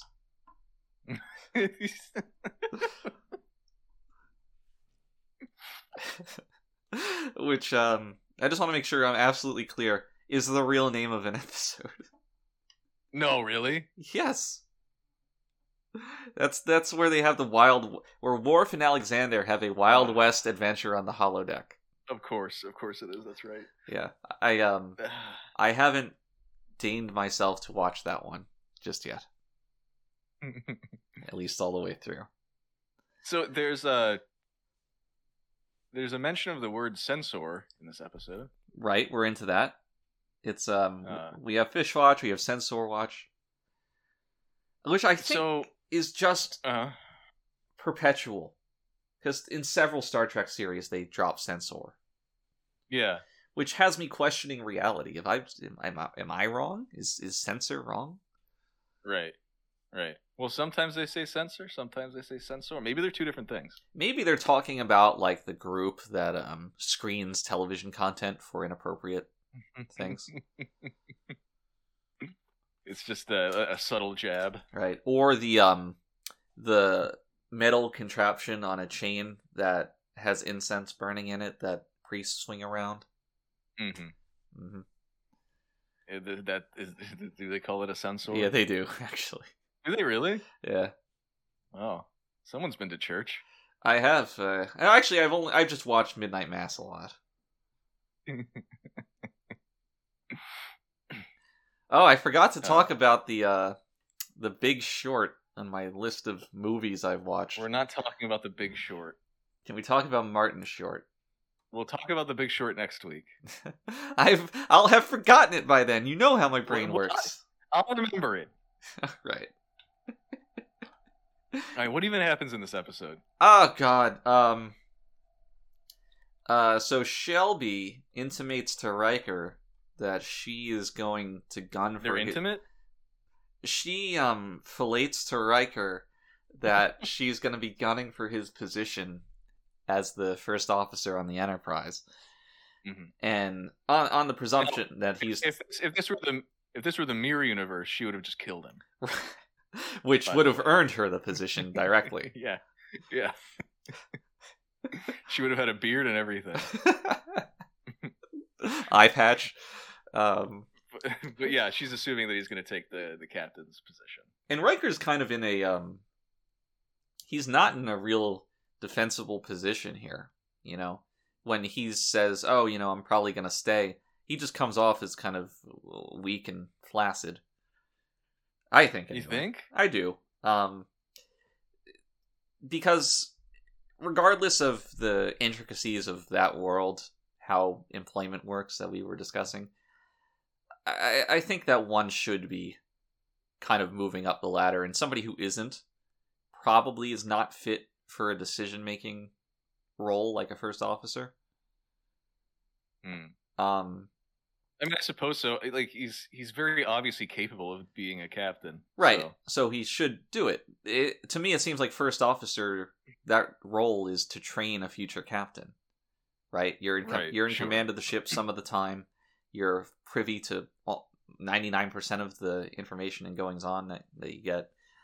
Um, I, to me, the how do I put this? This the sentimental nature of his tie to the Enterprise is unbecoming of a first officer. I suppose so. Yeah. I mean, if we're talking about like a faux military organization, yeah, Right. it uh, I mean, sh- uh, it- that shouldn't supersede your duty to. what what is Riker's position here? But I like the Enterprise. Like, really? That's it? I want to go kiss Troi right. when- whenever I want. The uh, the other ships don't have a bar in the front of the ship. Yeah. okay, that's a real reason though. right. It's. If if I if I'm getting moved to a ship without a bar, might as well just shoot me in the face. I think a good way to look at this is that imagine that um we were looking in on a ship that we weren't familiar with that is not the Mhm. focus of the show and it's for whatever reason that episode's about a different ship's first officer is deciding whether to stay or take a promotion and the audience is like whatever. I mean just take the promotion. I don't know you. I don't know the ship. Who gives a fuck right? Um we're only convinced that this is a decision to make because we've grown accustomed to having Riker as a cast member of the show and we like him on the show. In the in the universe of of the of the series it doesn't really make much sense to hem and haw about this Well, you know, I've I've made I've made work decisions based on um but you're not in the military based on yeah, but it's it's also really not the military, it really. it is it is i don't i don't buy that at all i disagree It's- entirely It's it's not it's not terribly militaristic. I don't know. When there's a chain of command, I, I think that qualifies. Like a very explicit military academy, chain of command, all that stuff. All right, sure, yeah, you're right, but you're right in the end. But I, I don't think I don't think even even having a, a random cast of characters and then presenting this this dilemma, I don't think that would. I don't think people would necessarily uniformly respond like, oh, whatever, you know, just just take it, dude. Maybe I, not. th- I think I think people understand having some kind of attachment. Sure. To, Maybe complete apathy was overstating my point, but I do think that the, most of the drama in this decision, as perceived by the audience, stems from the fact that they just like having Riker around on the setting yeah. of the TV show. Riker, Riker, and Troi, and um, Data and Geordi—they're all my best friends. So I need them to stay together and be chummy with one another. Yeah, they, they all need to be best friends with each other. That's because why they have I- the poker I game. Love them, right? I don't know. Um, I I'm not saying that it's not a good conflict to have um emotionally for Riker. Like I said, it's it's true to life. People have had this exact same decision to make a lot of times. But if I were to write this episode in the most realistic sense possible, which isn't the goal of the show, I know, but it would either involve Riker reluctantly taking the position or depicting him as more not quite selfish but emotionally driven in keeping the keeping his job on the Enterprise. sure. Uh, and, and then you'd you'd have uh, you'd have Picard calling him into his ready room and calling him a faggot. yeah, throwing sand in his eyes. then he needs to go go stop the podcast to buy eye drops.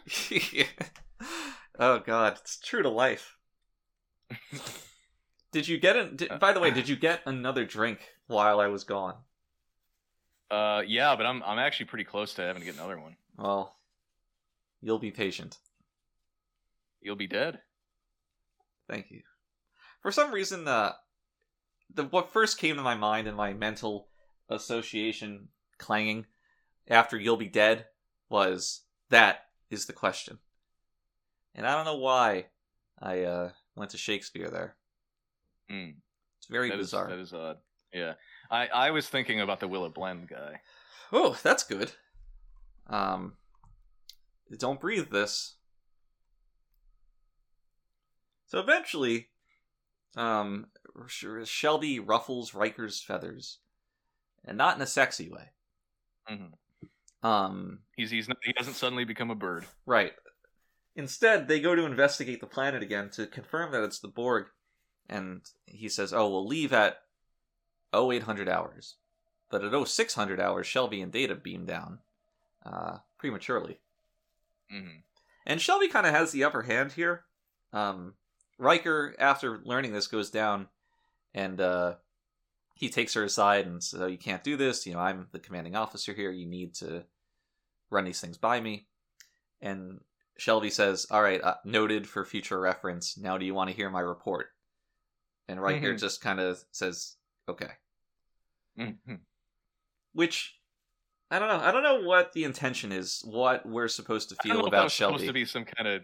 I don't know if they, I don't know if it was supposed to be some kind of gotcha. The thing with Shelby is that she's, um, not particularly endearing. She's not endearing, but she's not wrong either. Um, No, no, no, no, no, no. Eh, She's okay. Maybe she's not wrong, but there's there's something about uppity young women I think it's the haircut. who it's not the haircut. It's it's it's this this bizarre, and it's not about a woman being ambitious in general, but there's there's this certain kind of woman who is like, at like thinks about nothing else but like this cutthroat. I need to be the best. And you know, prove myself, and, and it's it's annoying and it's grating and it's unbecoming. I think You know what I mean? I'm to be honest. I think that it's perceived differently when it's a woman doing it. It is. It is. Um, It is perceived differently. and it, it, it is. It, it is somewhat of a double standard, but you know what are you gonna do? Well, I. I mean, it's certainly grating. I agree with you. Shelby is a grating character, but I appreciate that. Like I said, she's not really wrong in any of these exchanges. Um, and she navigates the um, I don't know the the chain of command successfully. Right? Riker calls her out. She says, But like almost in spite of herself. "Uh, She's honestly, I find her incredibly unlikable. And sure." if I find someone unlikable and I'm working with them, I'm gonna do everything I can to make sure that they don't get what they want. I don't think everyone's so as it's like- spiteful as you are. No, Uh. no, no, no. It, it's it, no, it's No, they are as spiteful as me. the, the, the no. The most you cannot tell me the most important thing in life is not being liked, No, certainly. being likable. um, so it, it's it's odd to me that, that somebody someone- unlikable could be successful. No, no, no, not necessarily. But it's, it's odd to me that Riker is the only one who butts heads with Shelby because she, she comes off she comes off as a complete neurotic. Well, the reason for that is that she is explicitly trying to get his job, um, which I think sets them up to be more primed for disagreement than Maybe her with the other Maybe. characters. Uh, Look, I might just be misogynist, but Might. I, I I really can't stand Shelby as a character. I mean, I don't like her either, but I think that that's somewhat the I intent because because you you just- like just Riker because- and she wants to Uh-huh. replace Riker. Already, you're primed to dislike her. Um, she goes around Riker, she undercuts him, um, but she still, like I said, she kind of wins this exchange. She wins over the character, not wins over, but she beats out the character that you like, um, while kind of being just obnoxious. So of course you hate her. I think the you're supposed to, as a member But of the th- audience. that's a, just just just because you're correct doesn't mean you're right. People die when they are right. but anyway, I, I see your point too. Uh, Riker is kind of being a little vindictive and Right. petty, and so to me that only lends more credence to the idea that Riker should be um taking the the captain's position, right? He's Mhm. he's clinging to his old job. He's being shown up by the new blood, the young blood. Um and he's not he doesn't really we have have young blood for this. yeah, he doesn't really have a leg to stand on, despite owning two. So Mm. I uh, I I like that overall. Um, yeah, no, it was it was good. It was good. It's good content. it's, it's good content. It's good content. the best of both worlds. It's good content. Now, of course, the title refers to Riker here. You see, it's really a Riker story, not a Mm. not a Picard story. right. Meh, meh, meh. I, I don't really uh, remember too much of what happened. Like I know that you know, like Shelby and Riker have this little conflict, and eventually Picard gets captured. What happens in between that? Oh, nothing. It just smash cuts to Picard on the Borg ship. no, they um I, I know they're planning on doing something. they encounter the Borg ship, and there's like a bit of a, a, a chase. Uh, they hide inside of a nebula. Um, because oh, the the Borg ship explicitly hails Picard, and they want him, right? They Right. they don't fire on the Enterprise. They try to abduct Picard. And uh, there's, like I said, there's some chasing. Uh, there's some befuddlement, like, oh, why do they want you? Um, which is kind of intriguing, right? Uh, yeah, yeah. the whole the whole way the Borg work is intriguing, right? They don't fire on people when they board their ship until they're explicitly a threat because they're just so beneath them, Yeah, they, yeah, they just they don't care. right? Which uh, lends more to their alienness. Yeah, and also you know is very. It, it makes sense. It's logical, and it's also very convenient for for our our heroes here, right? Now you would think by the third time that there's a boarding party on the Borg ship um, to do something. yeah, they might they might just uh, They- consider just hey, swatting that fly. adapt to that. Why don't you?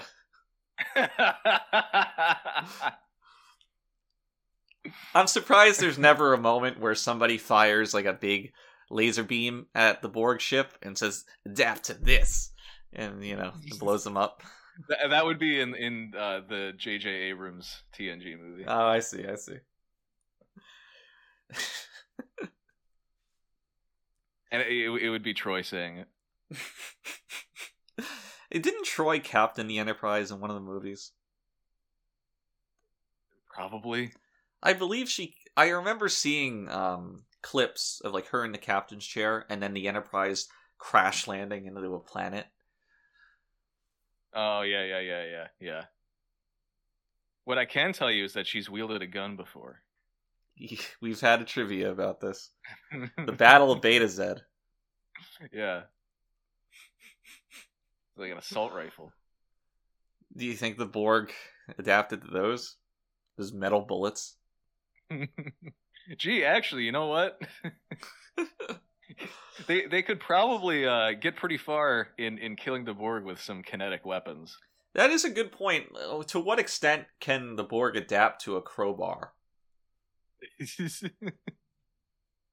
yeah, actually, you know, what? it doesn't make any sense.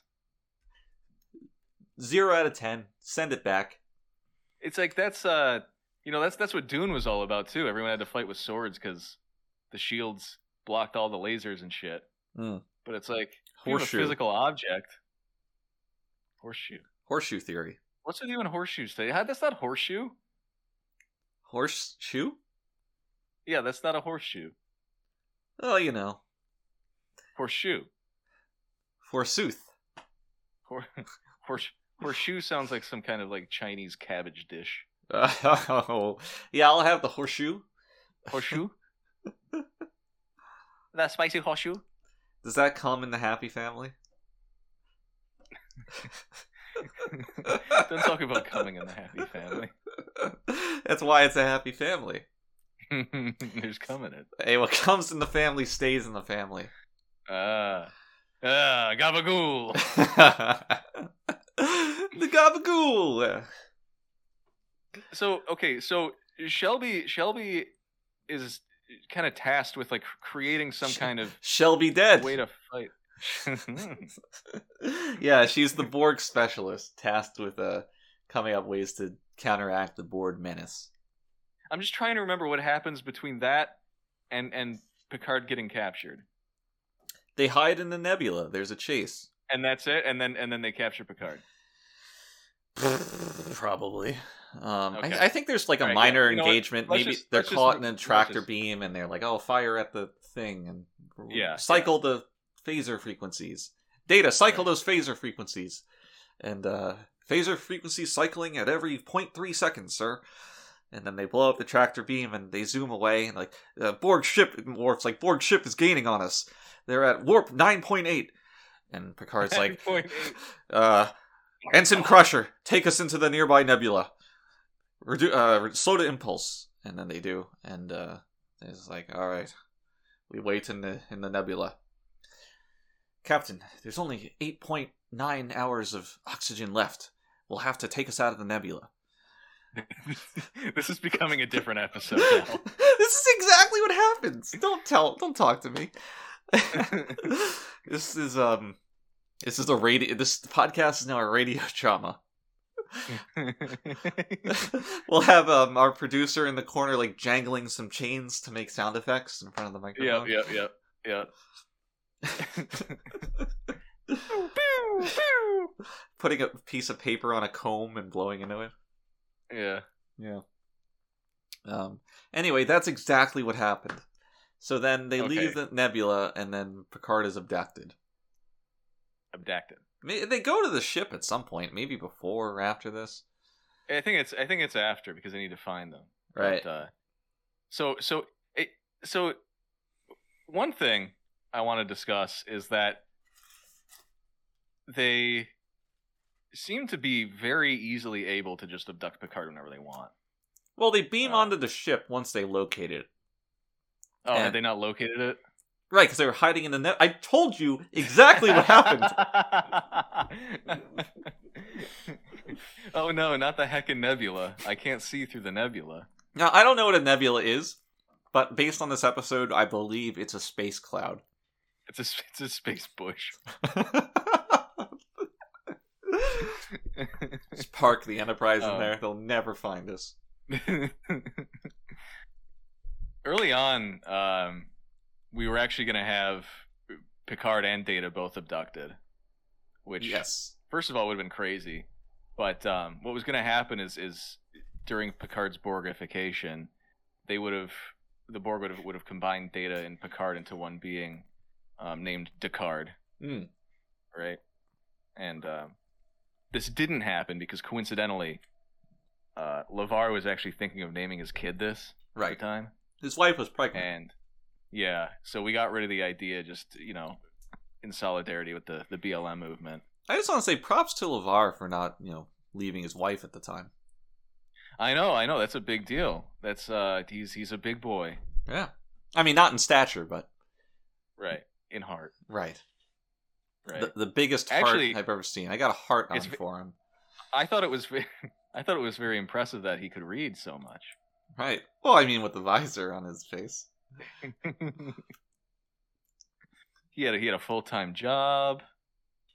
He had a house. Mm. Good for him. 401k. Did we have 401ks? We did. Um, I think we held them every summer. Now, I. You've been waiting for this.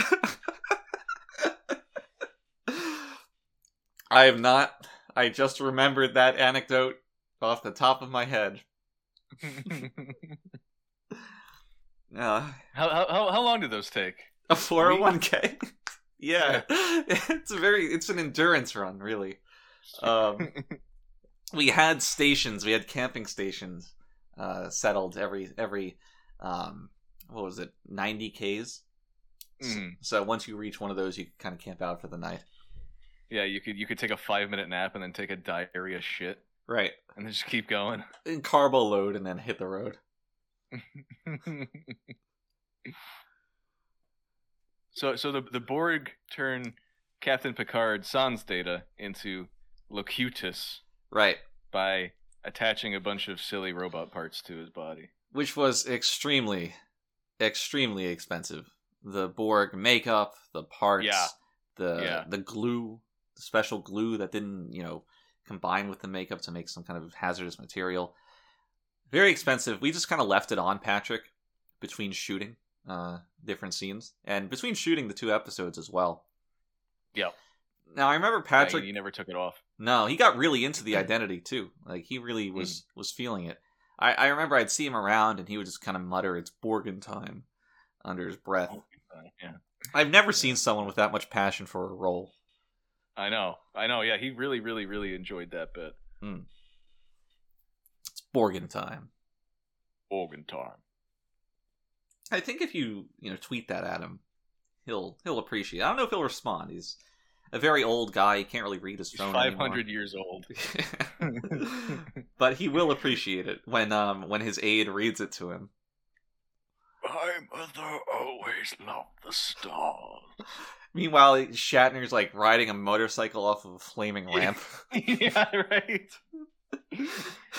oh god. Um, I watched the ending of of I don't know if this is the ending, but it's near the end of Picard season two, where Picard and um and Q like hug, hmm and it is just the the gayest thing I've ever seen in my life. It's it's dumb for many reasons. And it's like and and they both all look around at like Seven of Nine and like all these characters no one gives a shit about, and it's like, who are you? it's it, it- I remember hearing about this. Um, John de Lancie had to be very, very, very gentle with that hug, lest Mm. um, Patrick Stewart just crumble into dust in his arms.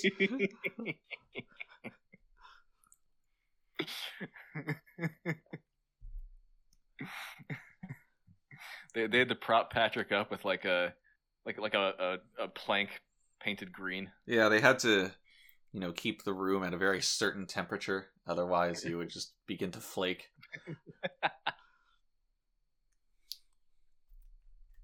I don't know what it is. I mean, I I we I knew he had aged at an accelerated rate when uh you know, he lost all of his hair at 19. But Right, sure. I get eh, you know, and you know Bill also went bald, but maybe the toupee kind of grafted youth onto him. Yeah, that's that's probably it. It's it's really the hair that gives you the the vitality. We're all Samson, It's really. like it's like it's like I was gonna say it's like Samson, Sam, Samson and Son.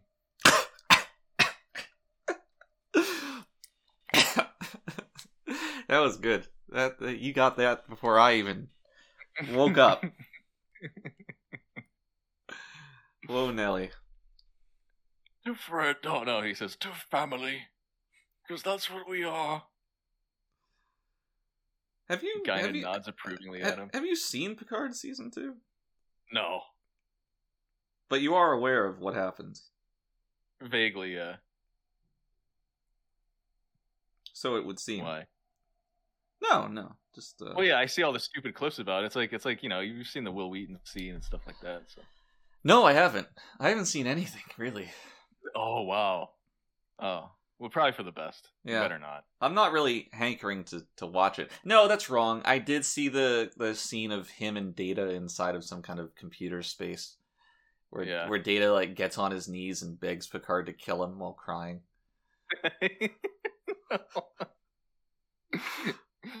Data gets on his knees and eats an entire buffet of food. There's a trough there.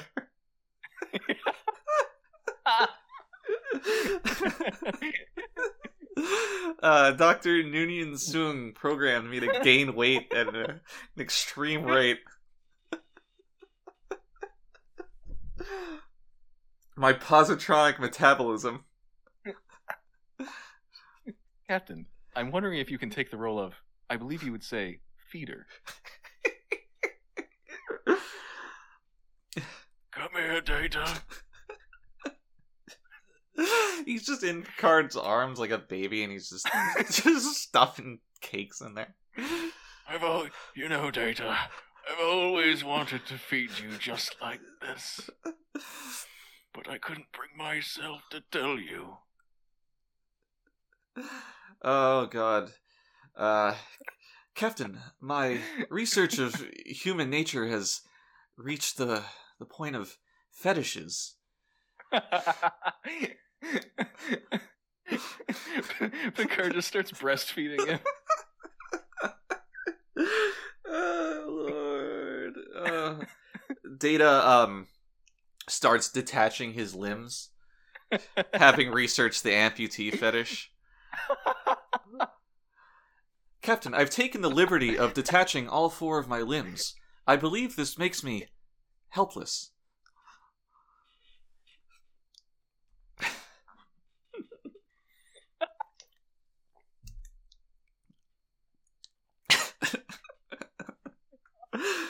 oh my god. Holy shit. At that oh. point, Data would truly be the best of both worlds.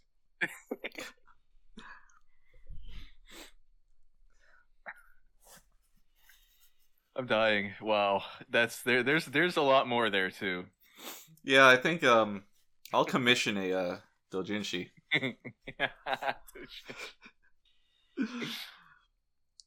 oh, all right. Um, yeah. So they they Shelby leads a team with Crusher for some reason. I Uh, think it's just because she wanted to shoot a gun. I I buy that. You know, they might need someone to tend to Picard medically. Yeah, yeah. Uh, or Patrick himself. Yeah, you know, Patrick's uh, a, like as as we've established, a very fragile man. So, so yeah, it's Shelby, Crusher, who Data, and then some random person, right? Uh, or no, Worf. Worf is there. hey, put some respect to his name. Now, this is after yet another case of Riker kind of being emasculated, where he's like, I'm Yeah. putting together a team, and Troi says, I don't think that's appropriate. You're the captain Mhm. now. He's like, all right, I guess Shelby will do it, whatever. Sure. Grr. So maybe this is to point out, like, oh, Riker in the role is not fit for the role of a captain because he's he's too action man. Maybe. Or maybe it's just, you know, growing pains, you know. You know, his Uh. knees hurt.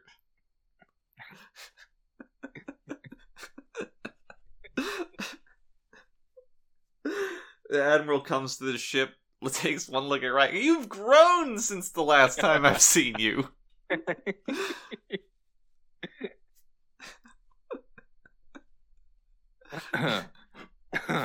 so, yeah, so so I guess a, a lot of the episode was spent on uh, being able to change the frequency of the phasers. Yeah, got to cycle the phaser frequencies. They're also working that's- on a on another weapon using the um the dish, like A weapon. a weapon channeling the energy of the ship's dish Yeah, to to shoot at the Borg cube. right. Yeah. Which uh, will destroy the uh, ship if they do it for too long.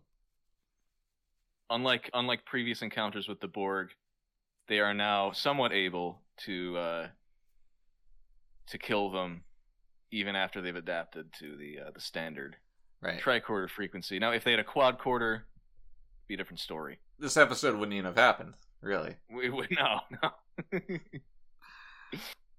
and all right, so so they they do find they do find Pickard. Picard, who is now Locutus. Right, and he's uh he's looking very silly. He, He gives he gives them that little look. yeah, he, he's standing at the end of the hallway looking perpendicular to the side. And they're like, Mhm. it's the captain and and then he turns and he's got like a metal thing on his face and he's got one of those little laser trackers that you'd used to harass teachers in school with. right or, or your cat and um Yeah. he uh everyone looks confounded and it's like oh he's a borg and like, we, we got we gotta go now and they beam off or something like that happens i don't really know Some, uh, something something like that. yeah we get one of the first shots of um this, this happens twice of picard looking directly into the camera hmm you remember you remember lefty You remember, yeah, Lefty. Uh, Yeah. Uh, uh, context. Lefty was our nickname for the camera operator. He worked on a lot of episodes of Trek. Um, he always looked into the viewfinder with his left eye. We don't know why we called him Lefty. Usually it was a right eye kind of thing. But for whatever, I don't know if he just wanted to get a grass is greener kind of thing, taste of the other side, but he was using his right eye when filming this episode. And when filming these scenes of Picard looking directly into the camera, the laser pointer hit the lens in such a way that it just blinded Lefty. yeah, completely. Right. And it's in in that eye. Right. And it's just it's crazy to me that the one day he uses his right eye, Lefty gets blinded in it. Just fate, right? It, it- it must have been. Yeah. Must have been. Now, what was really strange was that that was the first time we did that shot, and the shot was so good that you know the director, what do you say, Cliff, really wanted to repeat it. Um, so we just did it again despite the risk. Well, he used the same eye, so Oh, that's true. So no harm, no foul. Yeah, it was already blinded. So. Actually, a really economic move. Now that I think about it. Yeah, yeah, Yeah. It was it was brave. Bold. Brave and bold. The animated series. Now, do you know D. Bradley Baker? I know of D. Bradley Baker. He was on the Drew Carey's show, Uh huh. and he's uh he was Oswald, Uh huh. much like the octopus. Ooh, that's a deep cut. Yes. So anyway, um, they beam back to the ship, and they're unsuccessful at exfiltrating the captain. And um, with that out of the way, it becomes time to fire on the ship because the, it's moving away, and they're going to lose their chance. Well, I guess there's there's a there's a communications in the meantime where because I am Locutus, assimilate, resistance is futile, Borg, Borg, Borg. Yeah, yeah. The the uh, the, uh, the the famous lines. Right. That's what he says. He says the famous lines: Borg, Borg, Borg, Borg, Borg, Borg. Borg, Borg, Borg, Borg. and uh, now Riker, who has been previously accused of being unable to make the hard decisions, instantly decides to fire on Picard, hmm which is fine. I wish there was a little more leading up to that of him maybe having one more chance to uh, make a tough decision and get you know, gr- you know gradually move up to it rather than Yeah, sure. being kind of flaccid before and being extremely cold and unfeeling now. Well, Um, Shelby negged him so much that he needed to prove himself. he got mogged, got mogged by Shelby. I, I do find it strange how Shelby is very against firing on Picard here. right. She says, "No, what if we try again, or let's take more time." You know, just these um, this up in the air kind of suggestion that's not really concrete. Yeah, it's it's not very pragmatic. No, that's a good word for it. Where she is depicted as being extremely pragmatic and getting on Riker for not Right. being pragmatic before. Everybody Annoyingly else, pragmatic. yeah, everybody else I get, you know, um, Crusher especially being kind of against I feel this. like she's a woman. Well, she loves Picard, Jean Luc, Jean Luc. Jean Luc, Jean Luc, I, I, I, do I do have to note that uh,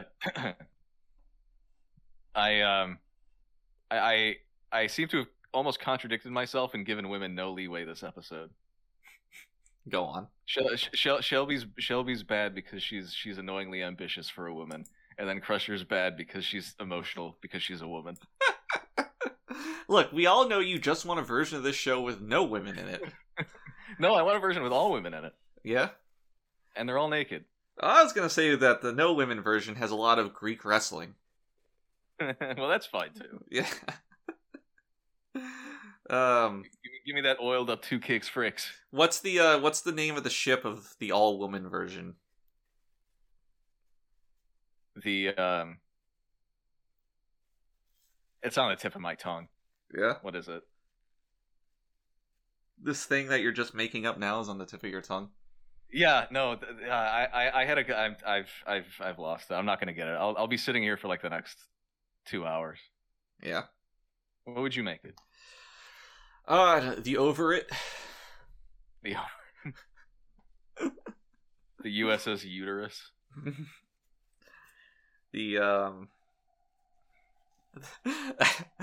the the men oh pause.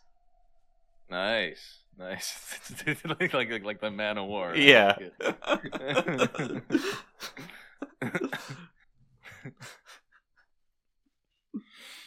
USS Fallopian. That's good. That's good. Uh, the the, the castratus. The USS Mensis. what about the uh, the all- the all guy version?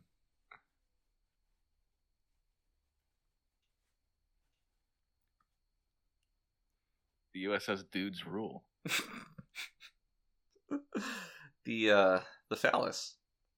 The phallus, yeah. yeah. All right, this joke's kind of run its course. Um, moving on.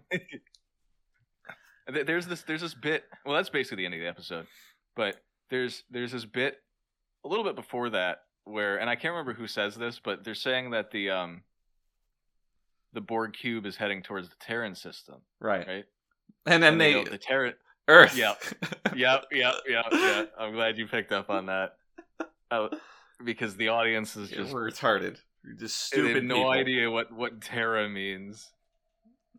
They, they really do it three times. Sector 001. The Terran system. yeah, right. Earth. right. what else would Sector 001 be? Oh my god. They should have taken it a step. The Terran system. Sector 001. Earth. Detroit. Detroit.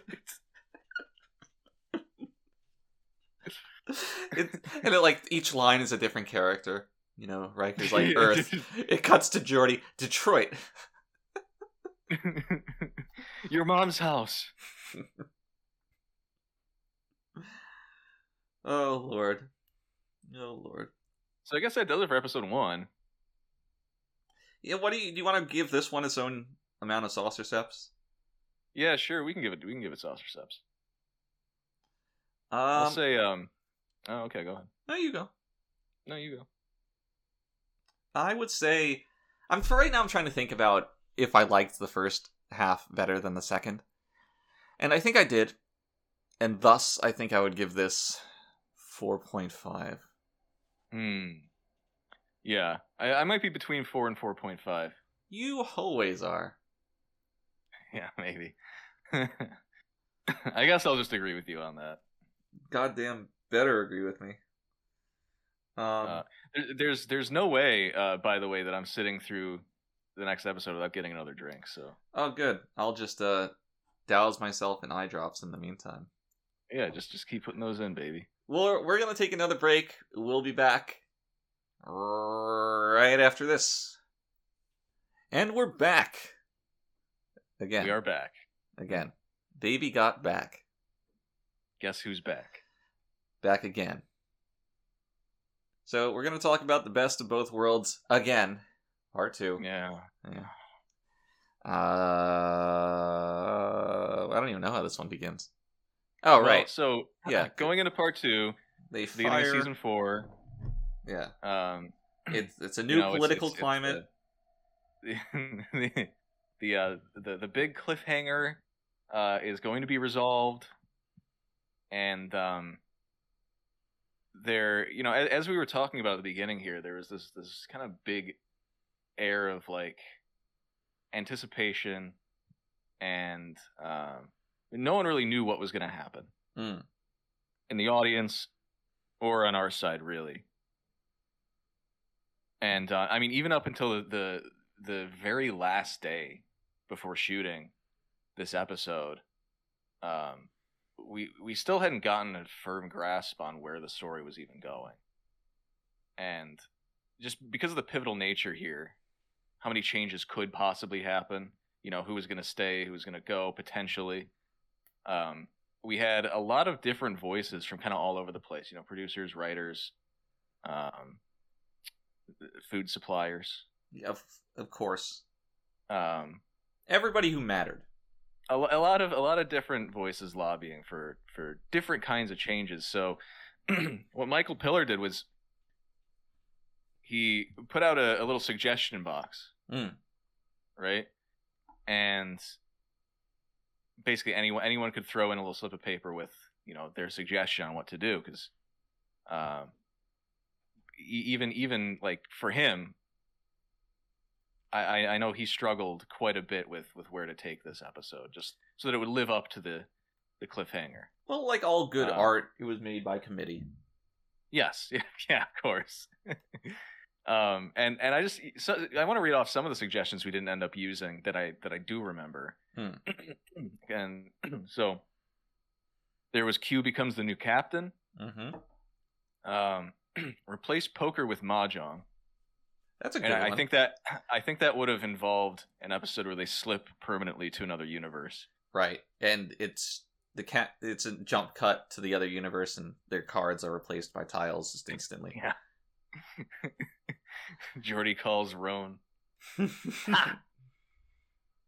Uh, one that just said the USS Takachiho. it's a good I love that. concept.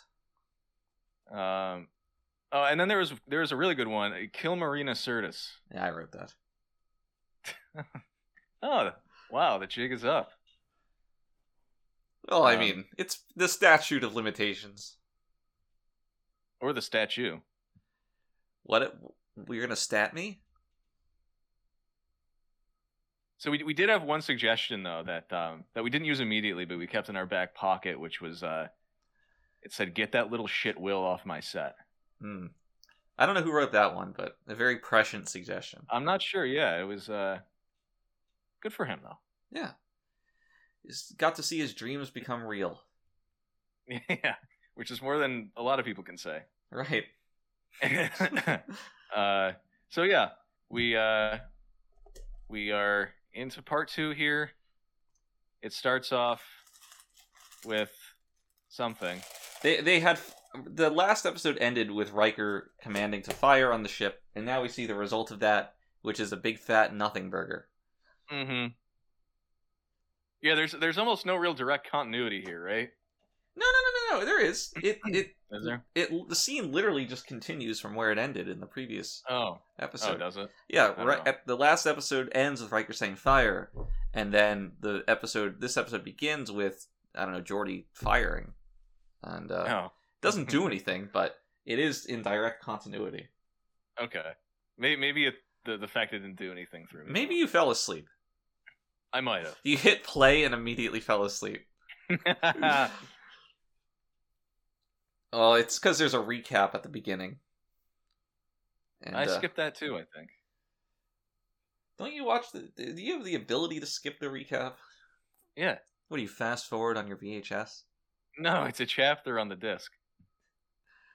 Ah, Oh, I do want to note that there is a disclaimer for part one on the Blu-ray disc that said this episode contains three seconds of SD footage that's been upscaled to HD. interesting. Wh- Which part of the episode is Did that? Did you notice? No, It was on the battle bridge when Riker is talking. Oh no, th- that's this episode, I guess. okay. I think it's on the battle bridge when when, when Riker is talking to Locutus. There's there's a brief three seconds where it cuts to Riker, and there's a like a small bit of footage that no one was ever able to find the original of. So it just looks like complete garbage. Interesting. Yeah. That must have really been great in the the theater going experience. right. Now, do you think people got angry, or do you think they ate it up? I, I think they cheered. the, the lost footage. Standard definition. Oh God! But how do they diffuse the situation? Does does the Borg cube just fly away? I guess I think it just flies away. because they got what they want. They got Yeah. Picard. So then, you know, there, there's a lot of deliberation talking, you know, a lot of let's develop more weapons from Hmm. Shelby and the the Admiral Skypes in. Excuse me. Zooms The in. Admiral Skypes in and um, talks about how much he, he loves Picard right? and Because he um ran a 401k. yeah, right, right. That that one time. And they they're getting they're getting together these plans for kind of like a last stand Right. battle before the, the Borg cube reaches Without uh, the Enterprise. 001. Right.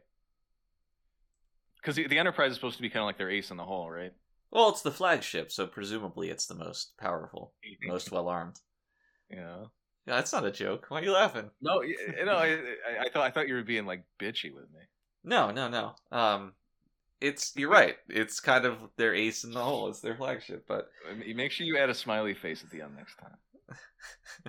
it's their flagship smiley face. Uh, Um, yeah, it's their flagship. uh-huh.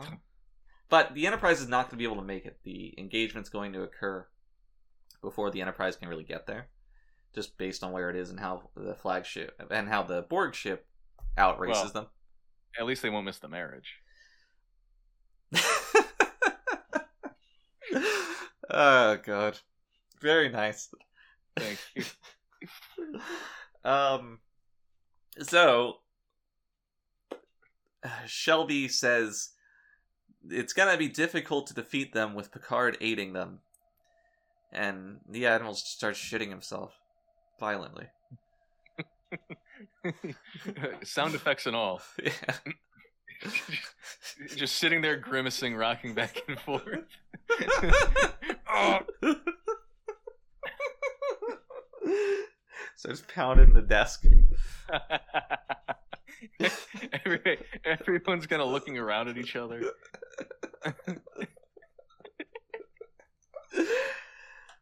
Uh, uh, every time they mention young Picard, I'm reminded of one of the TNG films where they show a picture of young Picard and he's just like Uh, in the academy in college, whatever. He's bald already. it's the stupidest thing. you you'd think they'd be able to fix that in the future. Well, that, but also it's like, oh, I, I can't fathom Picard unless he's been bald his whole life.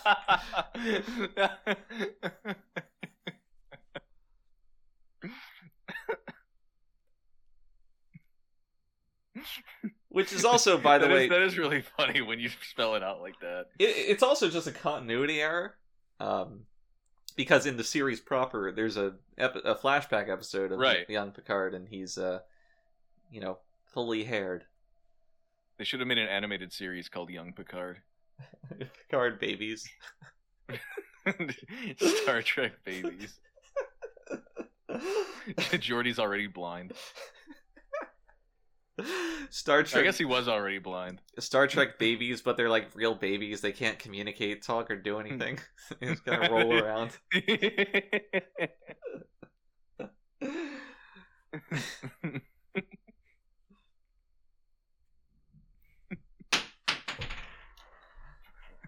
Data's just Da- Data's a fully grown Data, but he just hasn't learned anything about society yet. He'll, he'll he'll be like the caretaker. Yeah. That's uh, yeah, he's the main character. He's got to take care of these miscellaneous babies while not knowing anything about humanity. Geordi, it is time for your feeding. He just puts the food on the floor like like in a dog bowl or something. He, okay, I got it. I got it. so you know they have diapers and like one of them you know shits the diaper or whatever. Data puts it on the table. Like the camera's just looking up at him at his face. He opens it and his eyebrow just cocks as he's confronted with the uh the diaper load of shit. Tilts his head a little bit. Yeah. All right, what, what were we talking about? I'm sure for for whoever's listening to this, that was like the most excruciating five minutes of their life. Oh shit! Um, so they ha- conclude this meeting with the admiral, and I think it's at this point that Riker promotes because Riker gets his field promotion, so I think he Yes. promotes um Shelby to his first in command. Yeah, Yes, and the uh, name Shelby just reminds me of like a Furby. I don't get that at all. I, I think a little bit of the Shell gas station, but that's just a little bit. The Shell gas. station. Wait, was was it you and I talking about Shell trucks? Get Hess trucks. Maybe we talked. trucks, Maybe we talked about Shell we, trucks. we, we did it. We did a Shell truck bit, I think. Okay, well that was definitely us. Um, All right. Anyway, yeah, because we sang the Hess theme song. It's like imagine it's the Shell. Yes, been there, done done that, that. done that, done that. Been there. Been there. Uh, so Uh, yeah. So Shelby gets promoted. they're in pursuit of the Borg cube. They're hatching plans. Good lord, what? Okay, so they they here's here's kind of the pivotal moment. Riker's little strategy, His gambit, the his gambit, not the X Men character, mind you. nor the chess maneuver. They uh catch up with the Borg cube. They saucer sep, Hmm. and he sends Worf and Data on impulse through the Borg shield, which I guess is how that works. They And they like create some kind of um cloak, like they explode things around the ship. to- oh yeah, yeah, yeah, yeah, yeah. So they can't like sense certain things. right, and then slowing to impulse or cutting the engines, whatever it is, uh, masks their uh, signal further. Right. So they go and they're trying to ex- extricate Picard once again. And through sheer tyranny of will, they succeed this time. I guess. I do want to point out that uh, this is our, our first, the first time we see a shuttle transporter, which I feel definitely contradicts something before this. Well, thank God they retconned it because shutter tra- shutter shuttle transporters Oh, shuttle tran- become a key device in basically every other series of Star Trek. Wait until you hear what a runabout is. No, no. Just wait. like a roundabout? Um, not really. It's not a song at all. It's um, it's like a big shuttle. Runabout Sue. Very nice. And the Sue's in Katakana. Yes, yes, yeah. uh, So th- they, they get Locutus, take him aboard, take him to sick bay. right. He does his little Borg thing. It's at this point he he we see him cry to show his humanity. Right. There's like a Oh yeah, that's right. there's a single tear, single CG tear running down Picard's face, and that had to be added in post. I remember, you know, when we were trying to get induce crying in Patrick, he just said that men are incapable of crying. Mhm. Who knew? Who knew? And and we really tried to induce it. Yeah, it was um Poked and prodded. uh, the emotional trauma. We brought that up. Just kept talking about his lack of hair. I think his character would never ever have sex. I think Frakes came up and just said, "You get no bitches." you get no bitches. which really took Patrick. He was taken aback, really. But It took him back. it took him back to the past, saying, "All right, Frakes." And uh anyway, we had to add it in post. You can tell it looks pretty awkward.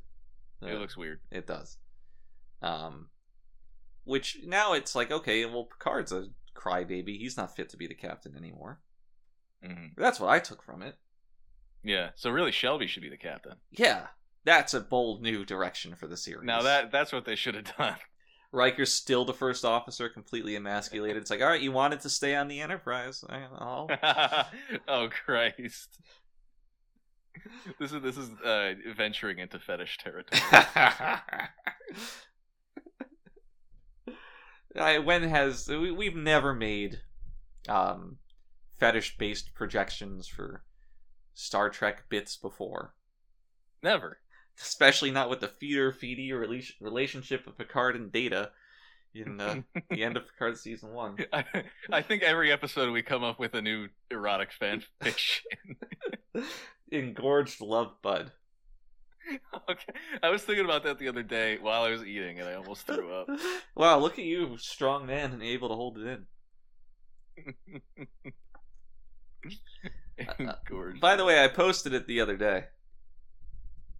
posted what the other day? You remember we were talking about I the so we always anybody who's not part of the Patreon, we always take a video feed of us recording the podcast, and I posted the footage of the vomiting Oh, right. as its own clip. Right. So got that Yeah. taken care of. That's second tier Yeah. content. Yes. Yes. Yes. Uh, I blew my lunch. I lost my cookies. It was uh it was it was a spectacle. It was. Nice nice color to it. Well, you got your poncho now, so should it happen again, Mhm. it's all yeah, safe. I'm covered head to toe. You sit in the splash zone. That's your problem. What what is this? A Nickelodeon game show? Uh, it's more of a Sea World. Just A game show where where contestants compete to not be thrown up on. dodge the vom. I went to uh I went to a, a, a- an aquarium once that had like a dolphin show. Okay, and how does this relate to Star Trek? We were talking about the splash zone. I know, I know. Continue. There are dolphins in Star Trek. Uh, yeah, there were space dolphins in the fourth movie. Is that Something right? like that. Yeah. Um, eh, there, there were whales in the fourth movie. Oh, that's it. but um, I, I was sitting in like the fifth or sixth row, and and directly in in front of me, like like you know like uh, uh in in my my linear v- view, Uh huh. um, down maybe in the third row was was a woman, and you know her family and whatever. And obviously, if you're sitting in the third row, the dolphins are gonna splash you. And they did. And I I couldn't watch the dolphins because the entire time I was just watching her because every time they splashed her, she would act like it was the first time, Just completely like she shocked. like she had forgotten, yeah, like she'd forgotten that they splashed her the, the- like just t- ten seconds ago. Uh, and uh, I mean, I guess I guess it's, it's not the most interesting story in the world, but it still bothers me to this day. I have a, a story of being flummoxed at a at a SeaWorld. I went to Yeah, it's it's like wait, wait, why why the why? First of all, why are you in front? Second of all, why do you keep being surprised? How dare you? Maybe maybe she just liked the the surprise of it and wanted to prolong the moment. Um, but I was at a SeaWorld once and I explicitly wanted to sit in the splash zone. I wanted to be splashed. I was a kid. yeah, And I got it right up there. First or second Oh, yeah. row. And this was whales. Yeah. Like those are big big guys. Right? Mm-hmm. So I am sitting there and I'm like a kid. And I'm like, yeah, gonna get splashed. I'm gonna get wet. It's a hot day. I'm here. Just lay it on me, whale. Didn't get splashed the whole time. I was that's just fucked. sitting there seething as he would splash another another section of the splash zone. Yeah, J- Absolutely seething in jealousy. that's uh that's really unfortunate. Yeah, dude, I love getting splashed. Right? It's it's one of life's simple pleasures. Watching the slave dolphins work for me, cool me down. It's The- the closest thing we have to like being like a, like an ancient Greek. With emperor. people fanning you. Yeah, people feeding you grapes. I um people come up to me and they're like, you know, those dolphins are gonna spend their whole lives in those tanks. And I'm just like, hell yeah.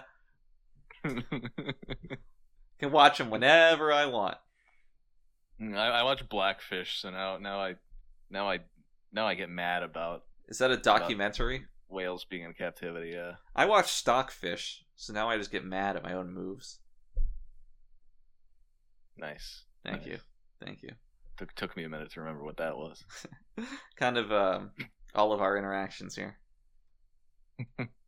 Took me a minute to figure out what the fuck you're talking about. So they have Locutus. Right. And they um, get him into medical and just the most stilted interactions, which I guess is intentional because Borg, you know. Doctor. Right. And, uh, you know, Picard's just standing there looking straight on, uh, inflexible, not really moving very much. Kind of does the does the data thing, which Mm. kind of highlights that Brent is good at that because uh, Picard is not. Yeah, right, right. Of just like Well, I, I don't think he did a terrible job, not a terrible. definitely not not to Brent's level. The mood of it was not like, um, oh, alien presence, uncomfortable, awkward. It was more of just It was almost comical. yeah, comical, stilted. like like like they they have this Borg, and you do like they're just giving him like little pats on the head, like okay, honey. All He's- he's talking to Worf, is he's like- futile. Yeah, Um, yeah. I that that was funny. His conversation with Worf. I, I thought it was a little trite, uh, in in in the way that um, he's like, oh, we're we're trying to improve the lives of all species, and it's like you can't just be evil. you know, Uh, It was the Borg need to have some complex motive now. something about how plainly stated it was. I found funny where uh, I forget exactly what it is. He looks at Worf's like Klingon, uh, honor. You will be assimilated. it's like you too will be assimilated. right. It's like all right. Meanwhile, Worf is towering over him. well, now he's got a hook hand. Right, right. Nothing you can do about that. I am Captain Hook of Borg. A real Spielberg influence, the hook. Do you know uh, part of that prop when they pull it off on the episode? You remember that? yeah, yeah. Yeah, that later became that same prop later became one of the puppets on. Oh, I gotta read this. Um, Mystery Science Theater three thousand. Huh? Now I don't I don't know what that is, but I know that's true. Hmm. So Interesting. a little piece of trivia for you. Well, you know, I'm sure one of the ensigns out there knows what whatever that is. Yeah, Mystery Theater three thousand. Um, mystery, mis- science mystery theater. Right. Uh, it must be a sci-fi show, which makes sense. Star Trek sci-fi. Come for the mystery, stay for the theater. Theater. Theater. So I guess the uh the what the whole point of Riker even recapturing Locutus, you you, you kind of at the beginning you kind of think like, oh, he's just being emotional, wants to get the card back, but the real point, I guess, was so they could extract some you know some information from him, anything that would help them, uh, you know, beat the cube Right. And um, Data is ultimately the one who who does this. I mean, which, I, I guess before this, um, the admiral phones in and says, "Oh, we all died," and then he explodes. Which is great. Yeah, we like that. He he had his pants all covered in poo poo, and he died that way. Stinky ship. That's,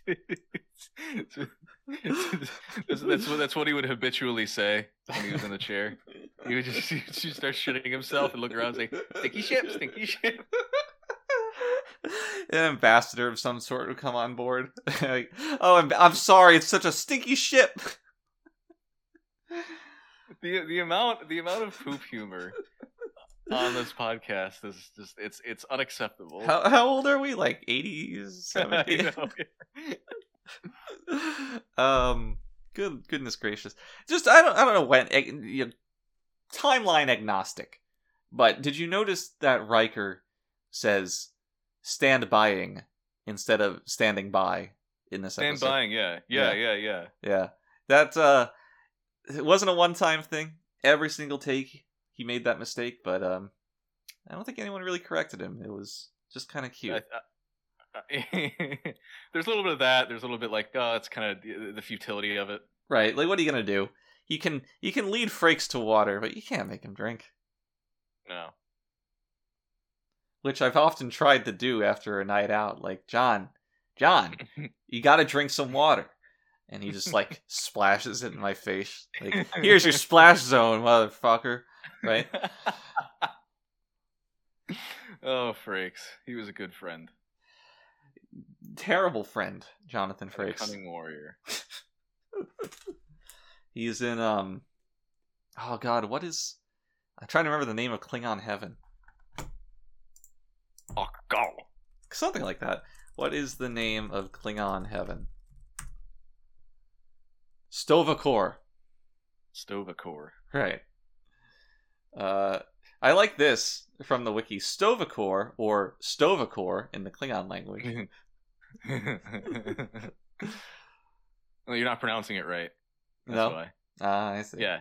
It's it's like it's like it's like people pronouncing it uh, Harry Carey. Ah. Now, is that the one where if you look in the mirror and say that three times? Harry Carey. Harry, yeah, Harry Carey shows up. Ah, she's so hairy. Ah. And then guts you. Right. Like the uh, the berserk character.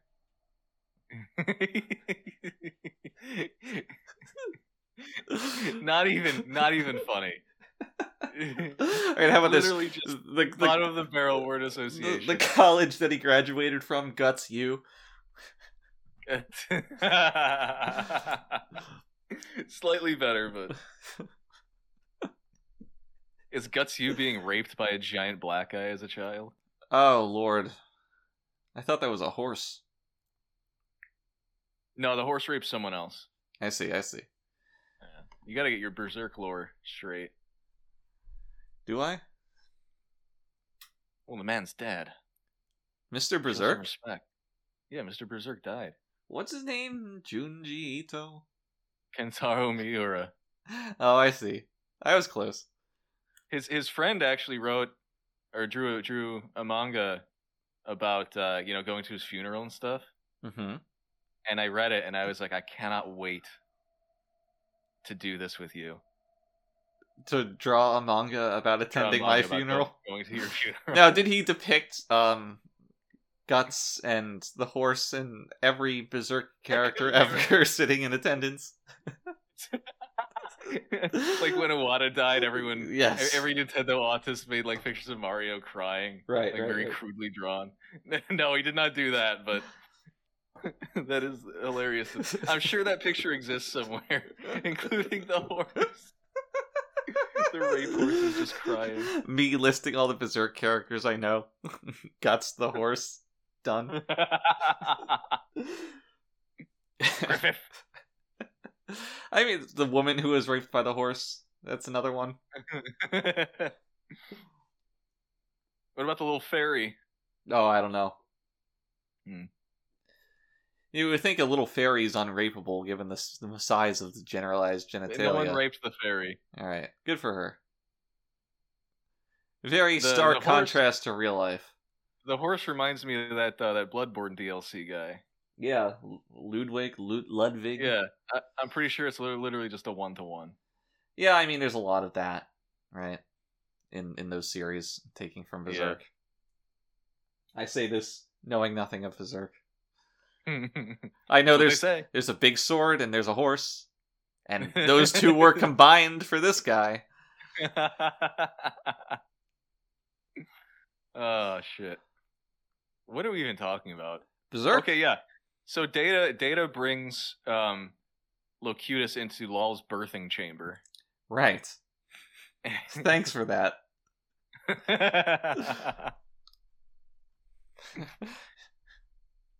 Data, I didn't know Um, we had this room on the Enterprise. Uh, yes, this is where I birthed LOL. oh wait, speaking of timeline agnostic, I forgot to I forgot to mention Worf has an odd line here Mm-hmm. that never gets really followed up on, um, at least in canon, where he detects he says he, he detects un, uh, an unusually strong eddy currents. Right, right. Now, I, th- I think we followed up on this in Apocrypha, right? Yeah, in apocrypha, yeah, but not not in the canon. Yeah. So, um, yeah, Eddie Currents was, you know, he's kind of a cosmic being, supposedly, right? Right. And uh, it was something that I guess Michael had in his back pocket as some way to resolve this issue. Because I mean, you think of like Q. If he showed up and snapped his fingers, the, the Borg would be gone. I like to think that Eddie Currents is like the Silver Surfer. yeah, yeah, yeah, yeah, yeah, yeah. He, he kind of just flew through space. Right. And he's kind of Um, maybe he's the the servant of a greater power, but while powerful himself, not not quite on Q's level. Right. So there's there's I think going to be some kind of conflict between Eddie Currents and um, the, the Borg cube itself, Mm. and, and he would have helped, you know, with the the maybe the saucer sep thing and you know whatever. But um, yeah, we, we did. He did end up getting a book. Yeah, the the Eddie Currents uh, book. I think that came out a couple years after the Battle of Betazed. Yeah, yeah. Right. Okay, I think I think in in terms of the timeline, it's it is actually after that. Do you remember? Do you remember the name of it? I think it, I Um, think it was Low Tide. Okay. Yeah, that sounds about right. so, uh, definitely be on the lookout for that one. That's a classic. Right. A lot of A these little, books little hard to find nowadays. have real value to them, uh, monetary value, if you're able to Yeah. find them. First editions. Right. And low currents, low tide, definitely one of them. Low currents. um, yeah, okay, so so Data brings uh, Locutus into Lal's birthing chamber. Right. Um, you- you- Which again sounds like erotic fan Law. fiction. yeah. Data having a child sounds like erotic fan fiction. Oh god, I wish it was. Then we wouldn't have had that episode. So, you like that episode. I did. I I, I did. So, um, so we have we have Data, Crusher, Troi, who actually sees she does get something to do. She can sense when Picard is coming to, um, which is more than she's probably ever done. I mean, if they just took his And- pants off, that'd be really easy to tell. coming to, and um, we have O'Brien, which might strike someone as as odd that O'Brien is here in this uh, this climactic scene, right? But uh, LeVar was actually in the hospital at the time, so it, it was originally going to be Geordi there, but um, yeah, last minute, last minute we put O'Brien there, uh, and and it was actually kind of for his own good, I think, for for Colm's own good. I mean, I think this was the episode that really rocketed him to stardom, don't you think? Yeah, I can say that had this episode never happened, uh, he would not have been on Deep Space Nine. Yeah, I don't think so. Because, um, I mean, like, we were saying before, the the hype around this set of episodes was so big that it was a lot of people's first real exposure to the series, and we we ended up garnering a, a pretty sizable demographic of women who they started to become repeat watchers just to catch a glimpse of um well one piece of fan mail called it uh, O'Brien's raw animal masculinity. Yeah, once Colm got wind of that, it was forget about it. Yeah, yeah, and, and you know we couldn't really we couldn't have that. So I think this was probably the biggest factor in the writers deciding to give him an Asian wife. Mm, mm. You know, scare off the uh the white women. Uh, it, it induced a lot of seething, to be sure. hmm Oh yeah, yeah. We got a lot of good couple months of hate mail after that, but you know What can you do? eh, what can you do? They just make the best wives. Happy wives, happy lives. Which is to say that for every wife you get, you attain one additional lifetime. Well, when they're Asian, when it's it's when they're Asian, it's it's happy wife, happy rife. My life is rife with wives. Wow, The word association. That's that's that's almost haiku-ish. Wow, like the volleyball show. I fucking hate you. oh god. Um, He just can't help himself. I need to see a specialist. It's only a matter of time until I'm locked in a padded room, just Doing word association with yourself. spouting non sequiturs. Like every so often, and in um, an orderly comes by and just like mutters a word through the window, and I'm just off for hours.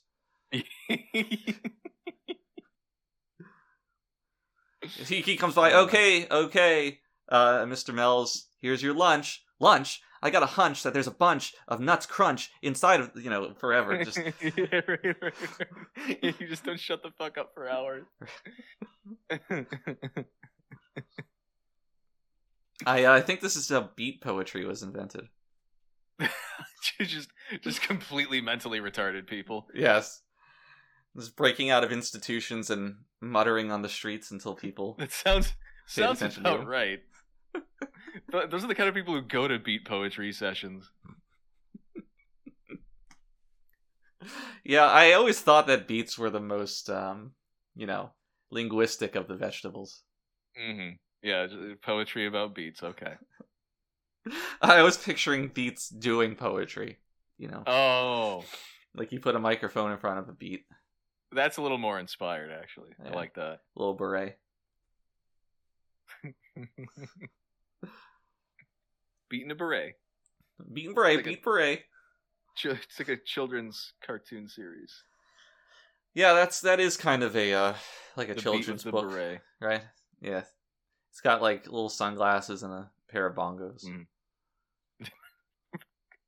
My image is um, it's like five minute, very short episodes of the uh. So the beat's on a stool. It's got the You've already got the fucking syndication sunglasses, and uh, bongos, and it doesn't move or say anything. but people come up to it and start reacting as if it's talking and Uh-huh. um you know they uh, have various reactions to his poetry maybe they throw a dollar into the can that's on the ground maybe they uh start kind of debating it and they like respond to the beat the camera cuts up to the beat it's just silent of course doesn't move cuts back to the person they they respond again goes back and forth, and then the episode ends and uh, do it again next time. Well, eh, for a kid show, it's like a reversal of like a Dora the Explorer episode where That's she asks the kid a question. And Yes. The kid just sits there, eyes glazed over, and, and then she pretends like the kid responded. See, this is a bit more heady because you can project anything you want onto the beat. Damn, I don't know about episode three, man. That was kind of racist shit. Uh, the uh, the the music that bookends it is just you know the bongos, bongo, bongo going. It like not even good. Right, maybe some snapping in the background. yeah. The beat with the beret.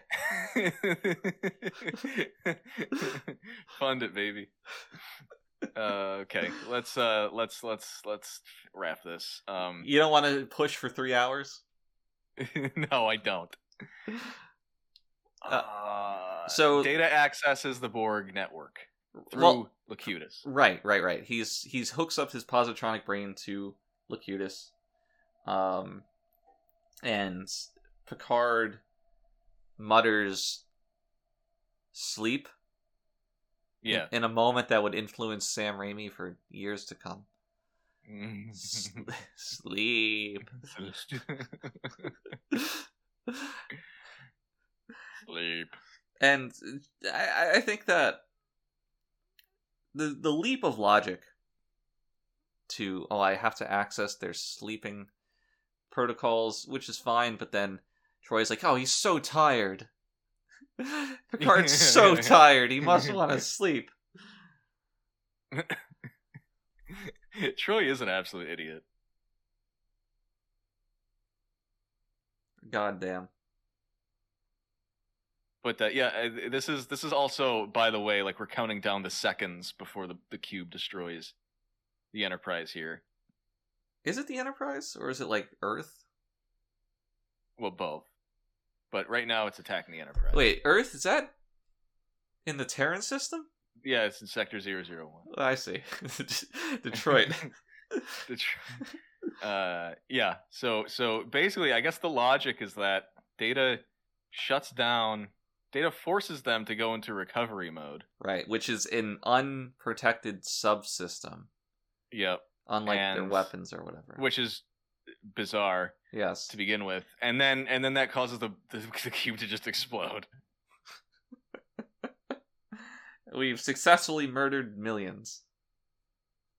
Um, which I I don't. They they they go. They have an away party. Go to the the cube, and they're like, uh, the the the the feedback. It's feed it's like feedback looping into itself. It's like okay. And then it I- I'm sure that makes sense in some universe. it explodes, and then Picard is uh, he's like, I still have metal on my face.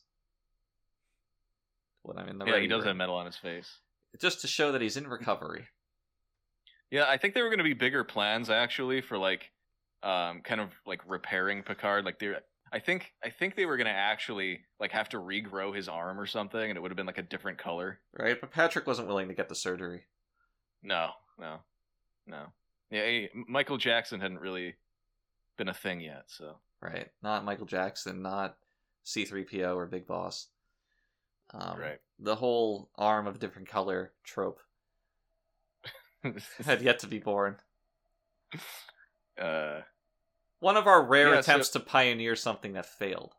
right, right. It's a shame, but we we end up back at the status quo, which is very convenient.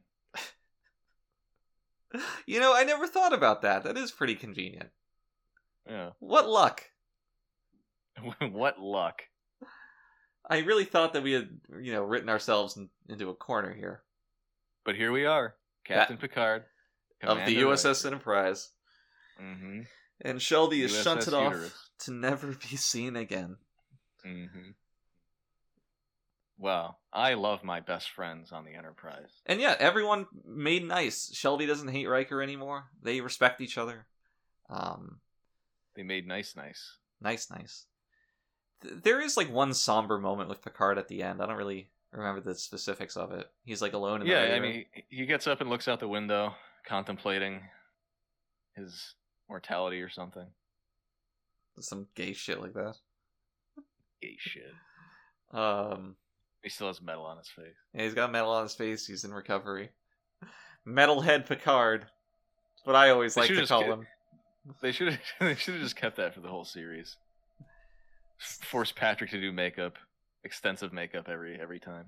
It's not that extent. It's just staple a piece of metal to his face. Staple. His bald head. it, it's like there's so little attention to detail. The metal is on a different spot every every few Every scenes. yeah, that that probably would be the case. Which is probably why they they thought about it for a second. They were like, nah. I remember somebody really took memos on how many ridges Worf's forehead had, just to make sure that was right every time. Yeah, yeah. Yeah, yeah. Do you know the Uh, answer? you know. Uh, no. Well, it's rude to ask a Klingon his ridges, so Oh, okay. so I would never. Thanks. Thanks for that that bait and switch. Well, I mean, there's no Klingons here right now, so it's all cool as long as no one's oh, listening. Oh, well, thank you for educating me. Yeah. Usually, I- you have I'll to educate yourself. Right, right, right. Because you have no obligation to educate me. No, no, no. You don't need to expend your emotional energy. Not unless you pay me. Fuck you, pay me to educate Right, you. right, right. Uh, here's here's my my pay, my PayPal, my Venmo, my Cash my app. coffee. Yeah. Use my kofefi. So, uh, despite end, ending up back at the status quo, this this the way we got there, I think, was pretty satisfying. Yeah, I liked it. Um, I wasn't so gripped by the the final resolution of the ticking clock and Data trying to get through to Picard. Not that it was bad, but I just like it a little less than the first episode. I, I would give this one four Yeah. saucer steps. To that one's four point five, averaging a Yeah, sure. four point two five saucer steps. Wow. I liked I liked the the the scene itself of Data like connecting to Picard and stuff like that. But um the explanation for how the cube blew up is just beyond me. Right. It's difficult to write. Um, it's just difficult to write anything, but uh, um, you know, a, a foe as capable as the Borg and any plausible way of defeating them. Yeah, no, it's it's a, it's a tough one for sure. So it's I, like I, I don't I don't blame it too much, but yeah, it is a little weird. But, But yeah, I'd say four. Yeah. a lot of it is um, secondary, I guess. Uh, it's Yeah, sure. It's not the point. yeah. So you know, whatever. Riker still has his emotional arc. Picard will presumably have his in the next episode. Presumably. right? Where um, the, which was under the working title "The Best of All Three Worlds" to establish it more in line as a trilogy, but we couldn't think of a third world, so that had to get scrapped. I mean, none of us had ever been to a third world, so right. I we- mean, we tend to and we stay were away from the rabble. we were worried that people would think that we were dunking on France, really, as Mm. uh, Right. yes. So we didn't want to stir up international troubles. You know, on on Memory Alpha, I'm looking right now. Memory Alpha, it says, uh, "Arc, the best of both worlds, um, one of three. Ah. Well, there we go. Does it say? So I guess it, I guess it really is an arc. Does it say anything about Arc, the Herald Angels sing? No. Was it like an an Arc the Lad sequel? oh. Oh boy. Hark! Imagine walking up to someone and just being like, "Hark!" What do you mean? Imagine that's, that's how I order my coffee. That's, is what you do. Hawk, one coffee. And by the time I say hark, they, th you know, they're used to me. They know who it is. They, they they start cowering. Yeah, they're like, all right, all right, fifty percent milk, five sugars, got it. Oh, please, please, Mr. Monks, don't hurt me. Mr. Monks, who's that? Oh, Mr. Mel's. Right, there we go. I, I've been watching. I've been watching Monk. I like Monk a lot. Uh, Who's Monk a lot. uh, it's one of the Knights of the Round Table. Monks are Monk a lot. um, I haven't watched Monk in 15 years, but I do remember liking it. My favorite thing about Monk is The theme song? p- No, Oh damn! I thought we were gonna Randy Newman. Okay, go on. the picture of the box sets. Yeah, that is good. Isn't there like doesn't TNG have something similar, but it's just not intentional? Um, I remember don't seeing a picture so. recently of something else where all but one of the DVD box sets followed a trend. Maybe. Like so- sometimes there's like the. Uh, no, no, these look the same. Sometimes it'll be like an issue with like the, the distributor logo being different or. Mhm. Yeah, no. No, I, that that even the slightest thing bothers the shit out of me. well then you relate to um, Monk a lot. I relate to Monk. Yeah. Now Thelonious Monk, Who's who? that's a it's a jazz cat. We've had this conversation before. Bullsh. No, we haven't. Do you think I'm a liar? I I can't shake the feeling we have.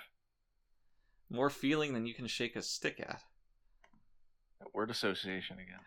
Uh, I'm going insane.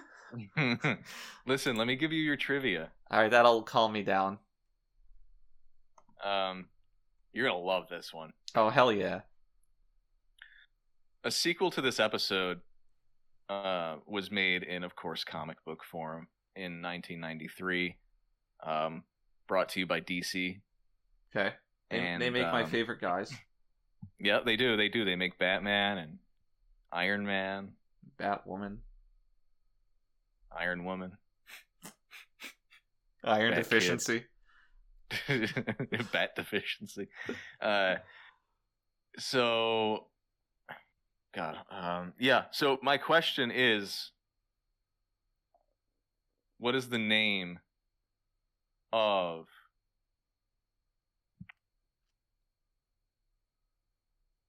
the series, the comic book series? That's a sequel to this. Yeah, it's a series of four issues. the worst of both worlds. I, I Yeah. No way! That's- No Isn't way! Oh my god! It's so bad. It's so bad. I told you you'd love that one. Holy I knew it. Holy shit! so the most ridiculous thing you could think of. I was, I was, I was in the middle of saying no. That's not my guess. That's too stupid. And you just, oh my god! Just imagine you you you're floating through, you're rolling through the comic book shop with your uh your my other car is a, is a USS Enterprise T-shirt tucked into your fucking cargo shorts, and you you your frame shadows over the new release wall, but through the darkness you can make out the worst of both worlds, and you do a double take. Is this is is is, is this a a, a sequel? Best of both. You pick it up, and the, the clerk shouts, "No reading in the store!" And you like look back and forth, like, "I gotta buy this." You know, you you go and you put, slam down a fistful of crumpled bills and just run out. A fistful of datas. A fistful of data. You pull it out of the cellophane right in the parking lot and start flipping through it, and you know the rest is history. Just the type of person who'd be into right? this. Yeah, yeah, yeah, yeah. Oh, that's such a good name. Oh, oh. The Borg. The Borg. Um, oh, this was reprinted in the Best of the Borg collection. I might have to pick that up. See what it's like. Surprised they didn't call it the worst of the Borg collection. uh, this this this story takes place not long after the events of the episode "The Quality of Life." Nothing's coming to mind. I was actually like somewhat disappointed I didn't have a uh oh the quality of life's really bad when it's this shitty, you know, Yeah, some, some right, kind of stupid right. joke, right? Yeah. Yeah, it Well, must I guess uh, Yeah. the, the the point is Ensign Ro is in though. Oh, we like that. Yeah. But it's not it's not it's a book. It's not the actress, right? I can't can't jack off to it. right, right. She she doesn't she doesn't like come bounding out of the pages Right? in, into your into your living room. like some kind of um erotic chalk zone. Never say that again. yeah, let me, let me Google that real quick. Erotic chalk zone. that sounds like a good prompt to put in the DALL-E. Yeah, we're gonna do that as we close out. We are going to be putting that into DALL-E. All right, we'll post uh, the results of Erotic Shock Zone on our Patreon feed. Um, before we go, I want to give a quick shout out to our sponsor, Denny's, home of the Grand Slam, Moons Over Miami, and the Pep Boys, home of the 15 minute oil change. If you drop the phrase readier, I guess it's more of a word. If you drop the word readier at either of these establishments while completing your order, you will get a 15% off discount. If you would like to have your business featured on the Readier Room, uh, please email at the Readier Room Business at gmail.com. Um, that is an at sign at the beginning of that uh, email address. And um, we'll discuss terms. For now, that's going to be it for this episode. Uh, a Goliath two parter. I bid you the fairest farewells alongside a wish to join us next time, where we conclude the Best of Both Worlds trilogy with the best of the Best of Both Worlds trilogy. For Brandon Hobbs, I'm Mitchell Mills, and until I see you again, please, those at home, stay readier. The troublesome little man child.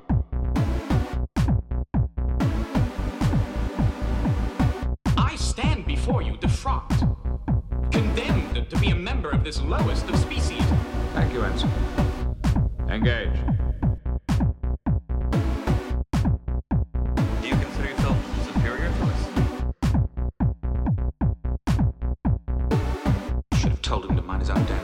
Damn business. But I stroked the beard thusly. Do I not appear more intellectual? Computer, freeze program. Have you never dreamed of climbing inside the bottle bottle?